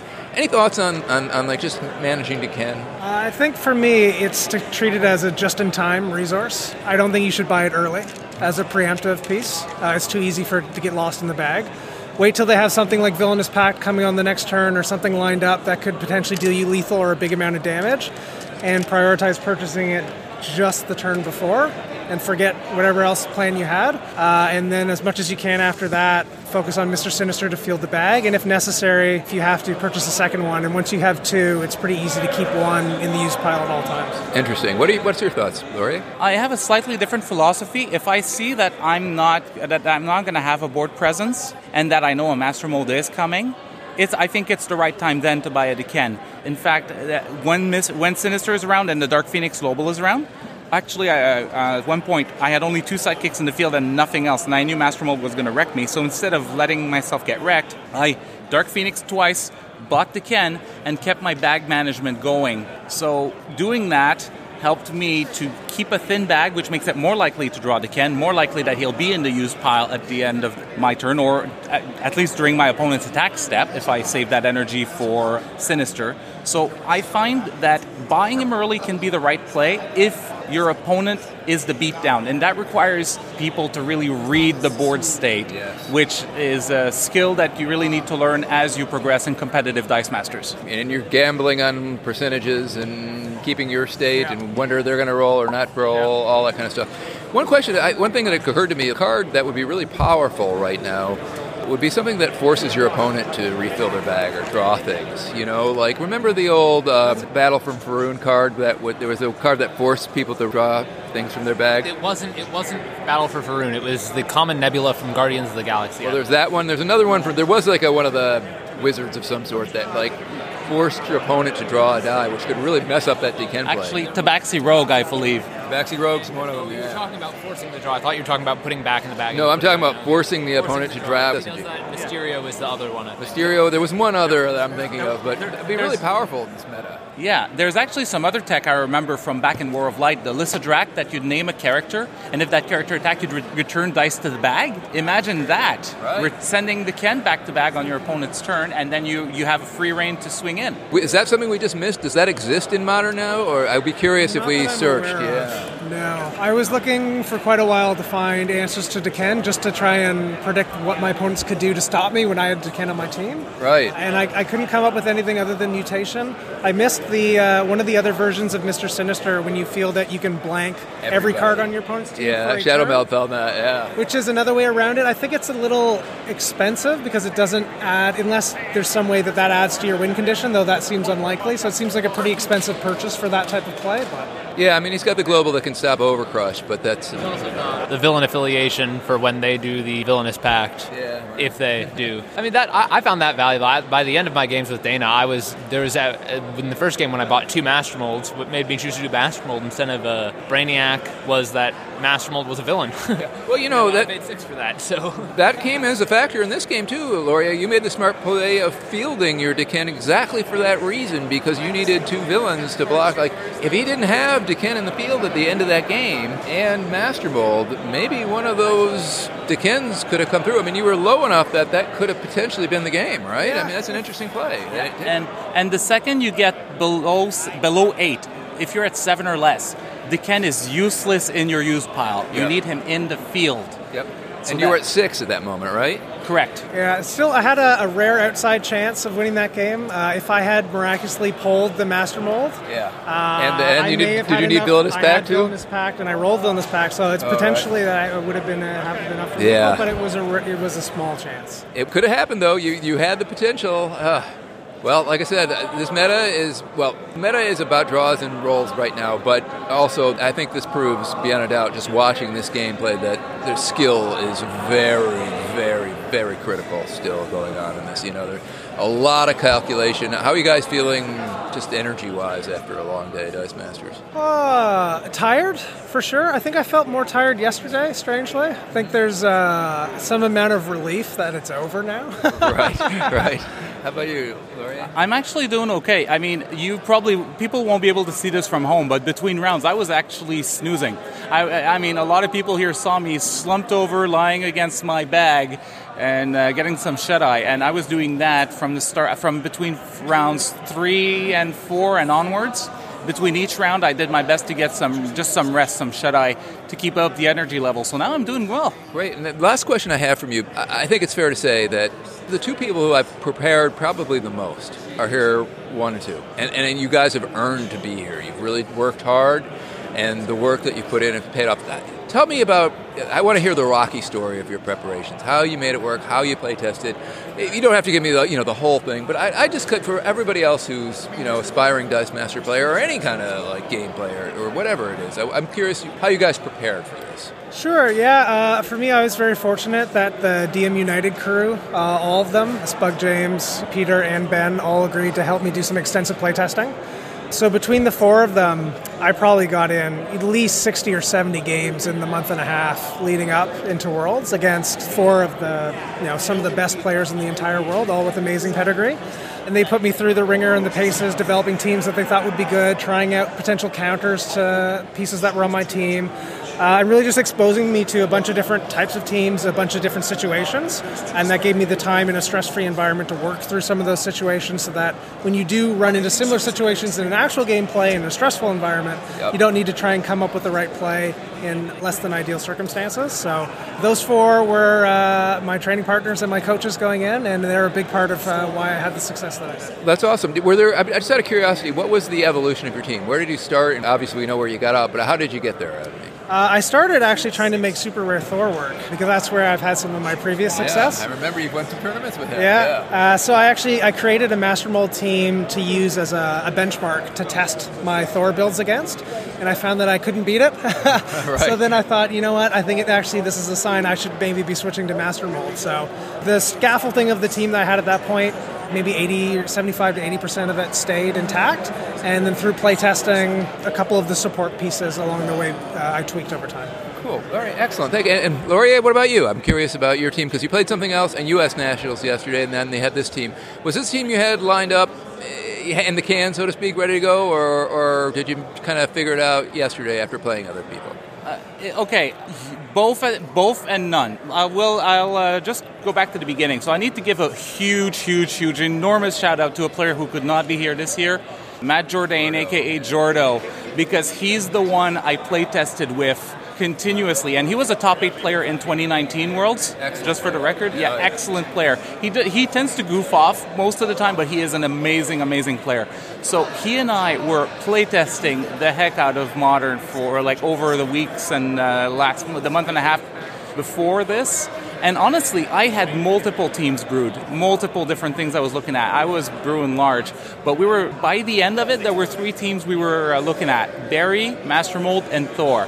So the consensus we had between the two of us is that Master Mold or Thor could both do well, but that Thor had a hard time being consistent and to- consistently fast enough. So that was where we ended up. So I wanted to run the Barry team at US Nationals to test the meta and see how it would react to a team that very much was, as I told you yesterday, very much shock and awe, ram, ramp, and removal. That's what the team was. And then when I saw that the response to that from the meta was to switch more to D'Ken, as we saw in the top two, I immediately went, okay, you know what? Let's go Master Mold. I did some tweaks from the Master Mold build I had ready.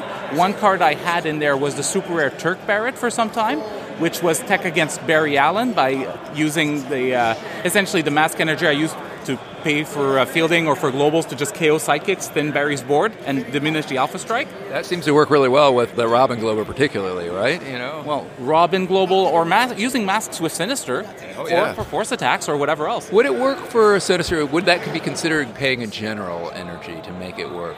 Well, as, as a question mark at any rate. What's that? Sorry. Well, I'm wondering if like you used a question mark to pay for a general energy global like that. I don't know. Would it count like a question mark? I mean, I don't know. I don't think it would. I practiced pr- taking for granted it wouldn't. It was still very effective against Barry, even with that stipulation. So I was happy with it if Barry was going to be the big thing. But the second I realized I was the only Barry team in top eight yesterday, I went, okay, Barry is not worth teching for on, with an entire card just for him. So I switched for the Ken. Bingo. And I did uh, another tweak, which was to switch the two costs I had, which was originally the uncommon Psylocke for Overcrush. I swapped it for the Black Widow because I thought, well, if there's going to be Master Mold tokens, Overcrush is not worthwhile. Anyway, so again, huge shout out to Jordo, and that's pretty much all I have to say on it. Well, thank you guys. Uh, Jimmy's leaning in and will have something to say. So I'm going to sign off, and but say one last congratulations to both of you. Excellently played. You guys are deserving to be here, and safe trip back to Canada. All right, Luke, and so I promised I'd get back to you after your top four match. in Worlds. It seemed like you guys had a really fun couple of games playing Dana. Tell me how it went. Against Dana, those were two very, very, very good games. The rolls were not not happening for me. They were not in my favor, but they weren't the type of rolls to get frustrated about. For me, the only type of rolls which I really get frustrated about is when it boils down to such a simple binary of if I roll this die, I win, and if I don't roll this die, I lose. That's like the famous Falcon story where I rolled that die seven times with parallax, so nine rolls altogether, and it never, never turned up, and that just cost me the game. I would have won if I hadn't rolled it, and didn't win because I didn't roll it. That's very frustrating. He's But still I grousing never- about 2016, folks. but that's that's like an example of like the frustrating type of dice roll. Against Dana, this was not that type of dice roll. Sure, there are points at which if I roll it, I win, and if I don't roll it, but if I don't roll it, the game continues, right? So there's never a point at which either one of us was really boxed out because of our rolls. It was just really, really um, intense throughout. Any moments that you remember that are like kind of key junctures in those games? Well, in the first game, the, the big key juncture happened three turns in when I missed my master mold. and the thing was, I really did feel like both games I spent pretty much the whole game with board control, except till the end of the second game when he was able, when I had to polymorph in both of his D'Kens so that I could deal lethal amount of damage to him, but then couldn't roll enough energy to buy and polymorph in a Brainiac to get rid of his D'Kens, right? So I had kind of put myself between a rock and a hard place where I was using his villainous pact for the board clear, but I had put in his villain so that I could win. Yeah. And that was not a great situation to be in, but I was counting on being able to buy the Brainiac, but didn't roll the mask. So that was another point that was in the second game. That sounds like a cool tactical moment. Yeah. Yeah. I mean, obviously, when you get to turns, which we did end up going to turns, it really changes the way you play because instead of just doing what you think the right move is, you have to plan to create like the perfect third turn where you can win. And so that just really causes you to swing for the fences sometimes, especially when you're already down one. Yeah. When I would play Andy the day before, we came down to sudden death, and on my first turn, I just whiffed every. I got just terrible energy. I got a lot of fists, and I didn't have any fists on my team, so I just had to start making sidekicks and hoping, and it just. Hope is not a strategy, right? Hope is not a strategy. and I died by Bagbird because I was set a string. That's the, the ultimate like slap, little little fish slap at the end. Well, you know, it's been so good having you here this weekend, bud, and I'm so proud of you. You know, we, we unfortunately, as usual, yes, I don't know how they do this. I think Witskis has the only time this is, it hasn't happened to us. Well, maybe I'm being A bit over over over, dramatic here. Yeah, maybe I'm being a little over dramatic, but it feels like the stream? No, I'm going to say I'm no no I'm, I'm going to say that we were paired up against each other at the beginning of Oh, Worlds. yeah. One our first match was against Always each other. happens, Always happens. It's just awful and if I'm going to lose to somebody, you're the one I would want to lose to. You played a great game, and I whiffed my master mold. We this we told that story already. Yeah, you if but your master you went mold, I boxed you out with Landra, and, that was it. That Yeah. was pretty much it. And then I'm just so proud of you that you went on and just played a great tactical team on a team that you built the night before. You know, I think we both, you know, given the amount of practice we did, I think we both, you know, both did did top pretty four in these two tournaments. So, you know, I feel pretty satisfied. More importantly, I just feel like it was so great to have see you and play with you and play with all our friends here and see people again in, in real life for the first time in what feels like eons. Yeah. you know, so Well, I mean, it's also really quickly just going back to the top four discussion. It's important to like not get too bogged down into in the whole what if thing because oh, what if my rolls had turned against Dana? Then you know maybe I would have won those three rounds, and then you know I beat Laurier and Swiss, so maybe I could have beaten him again in top two, Yeah, right? And maybe it, maybe I would say if there was a team my team was equipped to handle, it was Laurier's. Obviously, you can't count on beating a Master Mold slap just because it's so streamlined, but I, I'd say I definitely had a shot. But at the same time, would I have even made it to the top cut if Petrus hadn't whiffed his orange action die, of his uh, villainous pact in the second game? Well, right? luck is It- definitely a factor now, yeah. I would have been two and three without that. But the other thing to consider is if Petrus had rolled that, then I would have been kicked down to a losers bracket, and maybe still would have gone three and two or four and one, but then wouldn't have been able to qualify. have the strength of schedule. So it's just there's so many what ifs you can't get bogged down in it. Yeah, well, that's like At the end of the day, you just you accept.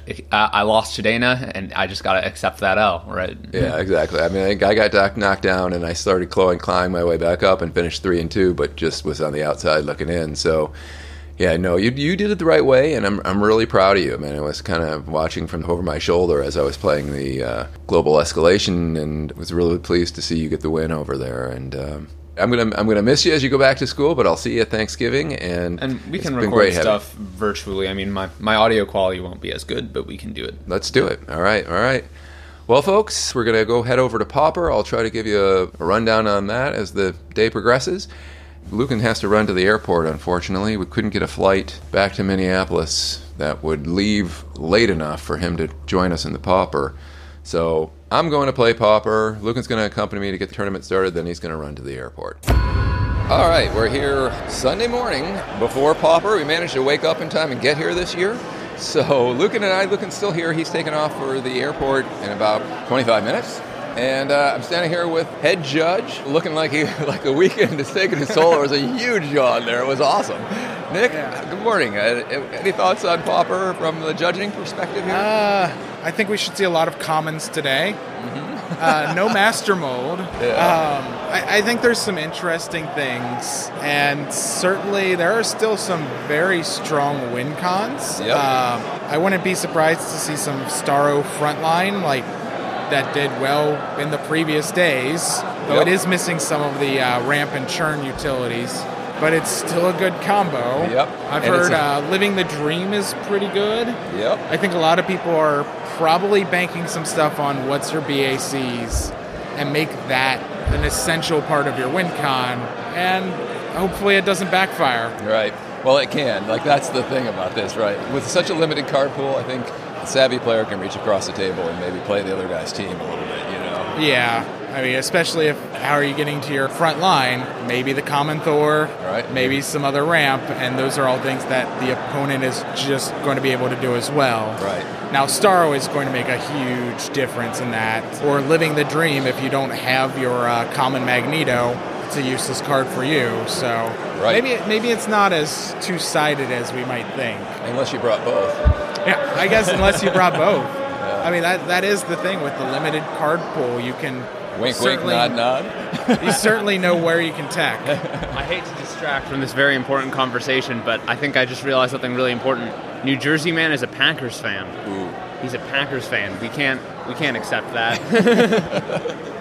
What's wrong with the Packers? They're a perfectly acceptable team. Well, you remember I grew up in Detroit, so uh, the Oh. eminent slap, slap, slap, twice a year, slap down. You know, it hurts. Yeah, yeah.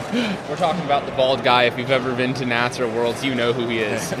His name is Norm. He he has a name. Okay, you can knew that. acknowledge the guy in the Packers jersey. Subhuman, Ah. subhuman Packers. I apologize to all Packers fans out there. They've been doing a wonderful time back there with the registration keeping so many events afloat, Yeah. running all the different pairings, the printings, the tables, and they're working their butts Yeah. off. By this time of the weekend, the folks in the black and yellow shirts look a little weathered. You know? what are you saying? I mean, it's it's a lot of hours. I mean, we forget about all the stuff that happens to happen before the event, the event Yeah. opens, all the stuff that happens after the thing closes. There's a lot of hours here. Those, those three guys who are up there, uh, Norm, Darren, and the other guy, um, Sean. Sean. They're there every year that I've been here. Those three guys. Yeah, they are perennial staples and working wonders behind the scenes. Well, thank you for your insight this morning, and uh, I'll be curious to get your feedback maybe after Pauper goes. And all right, here we are at the end of the Pauper final, whatever it is, and I'm at the top table. I was able to have the hot hand for most of the day, and then I ran into Petrus at the end. But we had an epic, epic game. I always like to say that the game will teach you your misplays. It will has a way of like as soon as you make a mistake, it will point out how you've done wrong. And I did that at one point. I had the upper hand at one point. I had a full thing aside. We were having a Starro rush off, and I think I had a little bit of tempo. I mean, it could have gone either way, honestly. But I had, I think, two front lines, two front lines, and Starro, and some and something else came out of the bag. Oh, and it was a poison ivy, and I roll poison ivy on anything but a mask, and one of the front lines, or or a Starro, and I win. And I missed Starro, I mask on Ivy, and I got one of the front lines, which would have added up to, I believe, something like 17 damage. It wasn't enough. And out of frustration, I just went, ah, shoot. And I bought my Emma Frost. And as soon as I did it, I looked over at Petrus and I said, the game always teaches you. I looked up and I saw Mutation, which is obviously what I should have bought. I don't know if it would have won me the game, but you got to learn the lessons when you make a mistake. I used to have a little a little notebook that I used to write down my mistakes mm-hmm. and try to get them to stick in my head. Petrus, is my recollection of our final game. By the way, you now have the Pauper crown. Congratulations. Oh, thank you. The, the crown of Pauper is a little bit less heavy, at least. You know, I think it's made out of twigs and stuff. So Because the card pool is just so low, and so everyone's playing pretty much the same things. But if you rolled that second front line, you would have won right away. And I just have to keep it up with my sidekicks going back and forth. Yep. Yep. No, it was a great game, and he hung in there, and made, you know, it was a lot of strategy in terms of. I got to count on you misrolling. If I overplay it here, I lose, and and ultimately that worked out for you. So, uh, thoughts on that? Yeah, I had to change my strategy a bit playing against you. Normally, I wouldn't do that halfway. So I was supposed to buy anti-monitor to actually KO like something to KO your board, so that I could get things through easily.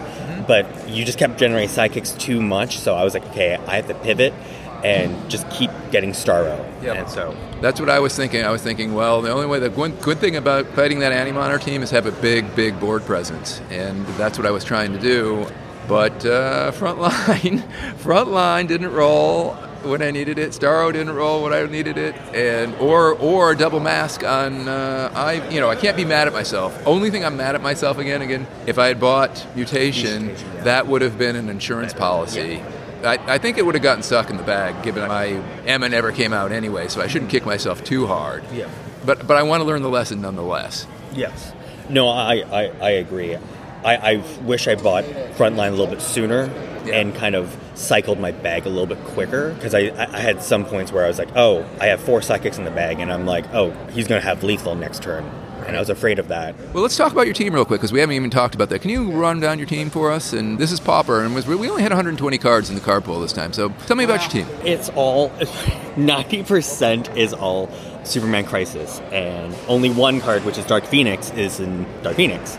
And so it was just mainly to reduce Anti Monitor or Dr. Fate or KO my Poison Ivy because I really want her on the generating token thing. Yes, you do. because I prefer I prefer having two double energies so I can also take advantage of Batman and make sure my bag is thin as possible.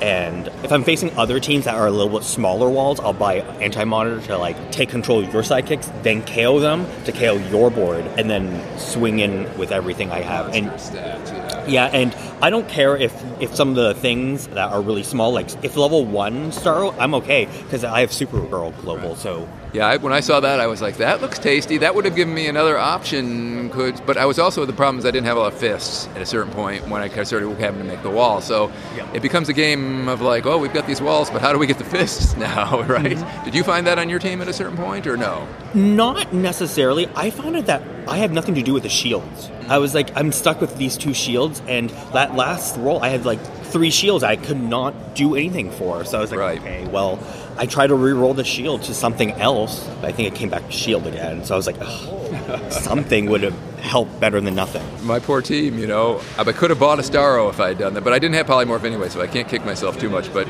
I'll, I'll, I'll kick myself anyway just because uh, I'm an Irish Catholic after all. um, any other? Oh, so so you got that. I should let me go down my team real quick for those of you out there. I ran mutation and the Frontline. It was a frontline Starro team, really at its core.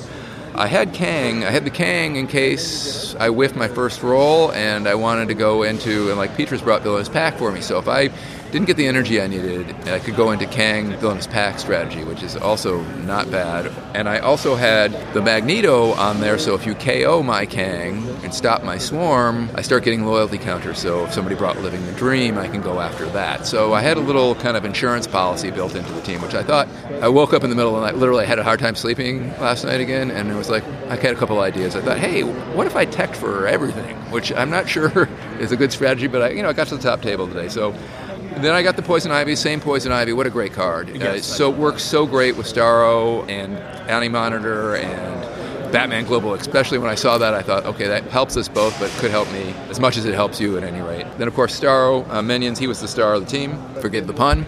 Uh, Rocket Raccoon, I am the baddest. Three cost bolt, who can deal with some problematic characters if I need to ping them off for whatever reason. I had Emma Frost, who was my bane, unfortunately. She's a good card. She gives a plus one to plus one to sidekicks, but not enough.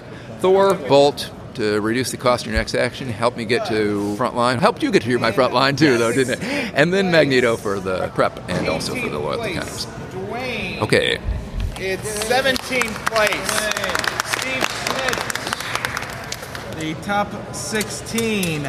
Henry Zink in 16. Henry, Congrats. Caleb Rogers. Caleb. 15. Ian Porter. Pete Hicks. Right on, Pete. Charlie Cates. Charlie. Ryan Watkins. Yep, That's it. Andy May. Andy. Brennan Porter. Right on, Brennan. Craig Hubner. Right, Craig. Craig Hubner. Charles Wally.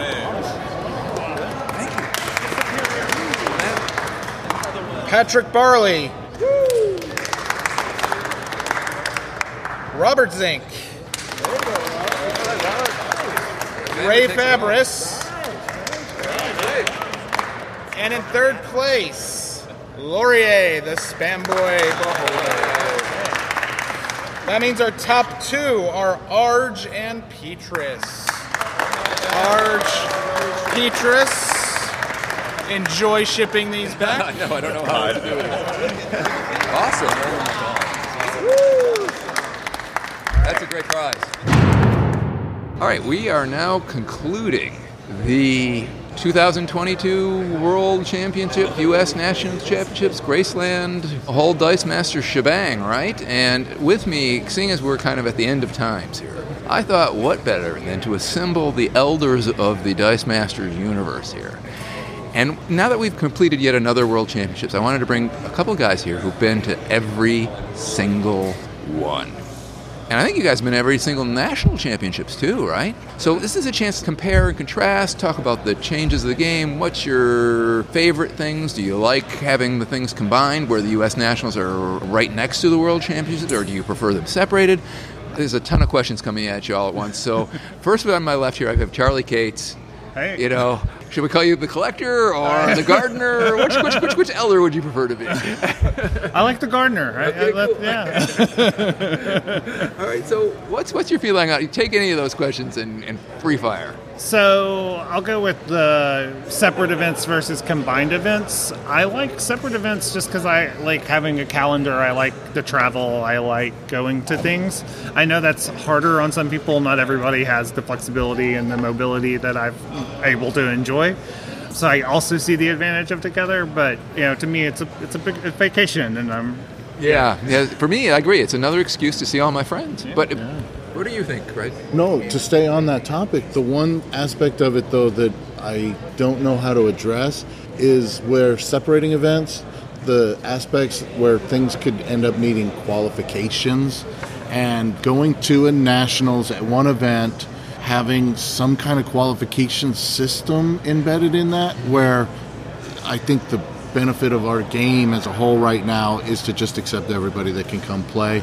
And then if you have the world separate, which I do like, and I, but I don't want a qualification system that would keep people then still feeling apprehensive about joining that, and that everybody could just come to that. That's interesting. Maybe you could talk to us. That's one of the differences I've noticed from some of the early World Championships and U.S. National Championships, and today, like the, idea of having this qualification. Like today, we don't do it. So, can you guys, t- just for those who haven't been to some of the earlier ones, what's the difference between how things used to run, and how things ran, you know, today? Yeah, so I know the first U.S. Nationals, you could play in WKOs, and if you won a WKO, you automatically qualified for Nationals. Or the day was it one day or two days before Nationals? well, and that's where I wish I could re- truly remember. Right. For the and I call it the mall event, Right, even though it's yeah, not. exactly. It's Glen Burnie, Maryland, that we went to, and this mall had empty store frontage, and I actually showed up to play D and D Attack Wing, and play Dice Masters as a secondary game. But then D and D Attack Wing just fell apart even at that event in the very beginning, and so it was all about playing Dice Masters that weekend too. So So that's what you got you hooked. That's interesting. well, I've, I've been able to play in the game from the very beginning, but when they're holding that type of event at the mall, it's like, oh, well, D&D Attack Wing is something I really enjoy too, so I'll focus on that, but no. Cool. So obviously that's a huge difference. Mall versus Origins, or we had we had at PAX one year, or here at the Graceland uh, Convention Center. Uh, Talk a little bit about some of the other differences you guys seen. Charlie, what do you think? There's pros and cons to all of it. I think I'm pretty notorious in the community for like when it's at bigger cons, like I kind of dip into the Dice Masters events and slide in and out. You know, like I get credit for being in all of the worlds. I'm making air quotes because that's very effective in an audio format. but like the worlds at PAX, I was in the middle of a big tournament with a bigger prize. And so literally in the break of between rounds of that tournament, I came and I entered the Dice Masters worlds and then just dropped. Like I got paired and then just dropped. So I didn't even I didn't play in that one. Craig's actually played in them all. I have to say I, that one has, has some fond memories for me. I loved PAX beyond just having to have me and me and Luke and win it. Yeah, we did. We were on fire that we had practiced and we were on fire that time. But I love Philadelphia in the winter. Going to Philadelphia around Christmas time is magical. So that was really neat for me. And I just wanted to echo your feeling like not only do you get to play, I like them separated. That's just my opinion. I know that's probably not the consensus. Most people probably like to save their money and but I can't think of anything I'd rather spend my money on than coming and playing rolling some dice with my friends. And when it's broken out, you have more time to do the things I really love, which is drafting and doing other things. As long as there isn't this qualifier event. The qualifiers were brutal back in the day. They were really hard. Yeah, yeah, it's particularly since the WKO events had I don't know. There, there weren't a lot of options. There, there were just a few chances, and then okay, you can't get the points or what's needed through there. Then you've got to come and draft and get the opportunity to build points through drafting beforehand. And as a drafter, loved it. Had no problems with that, but it became then It's just a grind. for that point versus drafting for the fun of playing the game, which I do, and so and it became a, another headache to try and. Which is the last thing you want to make draft ever be, It, right? al- it also created a weird dynamic in the drafts because you would have the people who are drafting for fun, and then you would have the people who are drafting for points and grinding. And sometimes those people don't play the same game, even though we're all playing Dice Masters. It's different. Well, I, I agree. I, I'm kind of I don't miss the qualification tournaments, but I do miss them broken up for for the reason. The other reason I really, you know, I hey. I, I'm like one of the junior elders of the universe now. I haven't been to all of them. I've been to everyone but one now.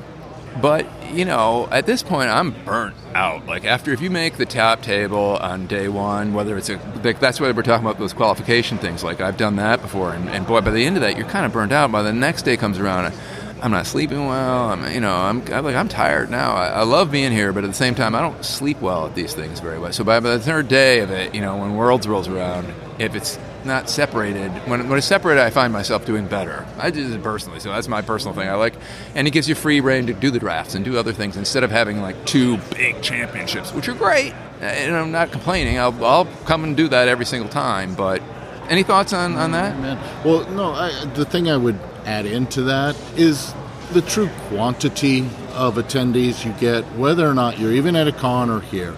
Because even the biggest events that I've participated in were origins, right? Where there were, you know, and, and I'm going to guesstimate it was like 80 people was the top. Something like that, yeah. I, I people think, I think we snuck into triple digits like one time. Yeah, it was. And so even that, it's truly manageable. It can truly be handled, you know. So Yeah, I mean, I think there's no reason for qualifiers at this, even this game at its peak size. Right. yeah. I mean, we could split that into two pools and then handle it. So you mentioned something else. Let's talk about the difference between having something at a con versus having something here at like Graceland, which is strictly dedicated to WizKids events. What, any, what, any, any thoughts on feelings, your opinions on that? I'm pro vacation, and it's just really what the like the vacation's just really different. If it's at a con, I'm doing 20 things, and Dice Masters is one of them. And if it's here, I'm pretty focused on Dice Masters. Yeah, like I'd like it to be in a city with better food. Though. Your thought on it? Yeah. No, I do appreciate that this is an opportunity, but I'm hoping that with the world returning to normal, that there will be a solid schedule, that each major con will have a real focus opportunity Right. within Dice Masters, and then there will still be something like this where it's just Maybe they can do a hybrid, you know, like nationals at uh, Origins and then Worlds at this place. Because, like what you said earlier, the one thing I was thinking, you found the game by coming to U.S. Nationals. You know, at a con, you're- there's more people there, so we might want to attract more new players at a place like that. Whereas here, we were only going to attract people who play clicks or maybe attack wing. You know. Yeah, I think the other thing that I miss is a in the WKO to Gen Con Origins schedules, it was nice because the meta evolved. So it would be like this round of WKOs is a meta, and then the next round of WKOs is a different meta, Right. and then Origins is a different meta. So Really it's good point. yeah, I don't know what the set release looks like, you know, but it feels like we're starting to get more regular sets. I would like to see an event schedule that could bring that back. Yeah, let's hope. From your lips to God's ears on that. It is interesting the different meta and the analysis of the meta that goes on between WKOs, even you know different cities WKs along the line, how it metamorphosizes before nationals. Today, it just is now. It's just like overnight, literally. Right. You know, meta set now. How many counters can we find? And it's hard to find a lot of counters, the good counters, in one day. You know, we're thinking like how we wish we had corrupt now. You know, like corrupt or Hellblazer. We were talking about Hellblazer, or think about if, if that Aunt May had come out, that would have just killed, absolutely killed Mastermind. He couldn't have done anything. No, I, I think that I appreciate that because right now, without having been able to experience all of the truly competitive teams being in lower brackets, you know, having the greatest pilots be part of the learning that I could have done this weekend, I, I still do see that there's a lot of reliance on just the luck of a dice roll right now. Amen. Did my powerhouse roll? Right. Period. Amen. And yeah. Yeah, I mean the difference between two and three and four and one was so narrow this weekend. I, I I think for people who aren't here, that's really hard to appreciate. If you're just looking at the team lists and you're looking at where things shook out, I think a lot of times it just came down to like either one bad roll or one misplay. Right. One, you know, not even talking about misplay, like a slight. Oh, I didn't do the Robin thing correctly, and that was just that one little edge was it.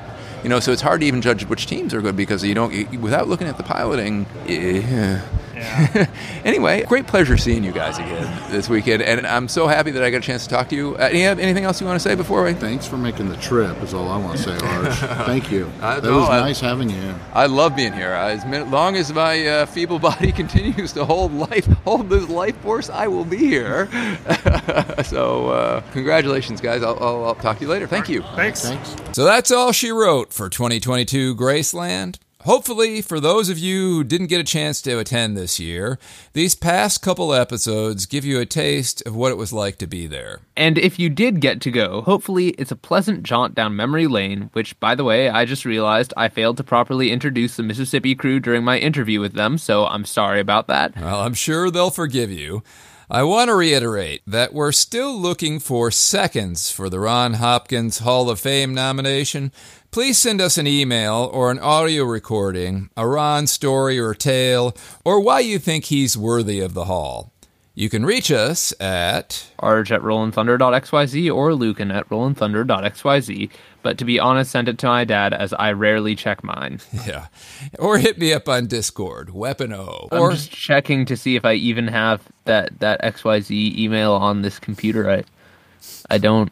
I I haven't checked it since my Lenovo. well, you should probably put it out there. Should we hit it and quit? Let's hit it and quit. Slangeful.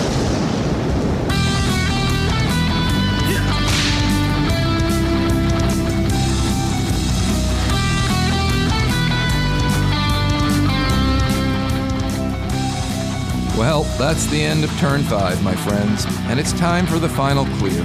We hoped you enjoyed today's show. You can find us at rollandthunder.xyz without a G or an apostrophe, where you'll discover all the links necessary to listen or subscribe to the show.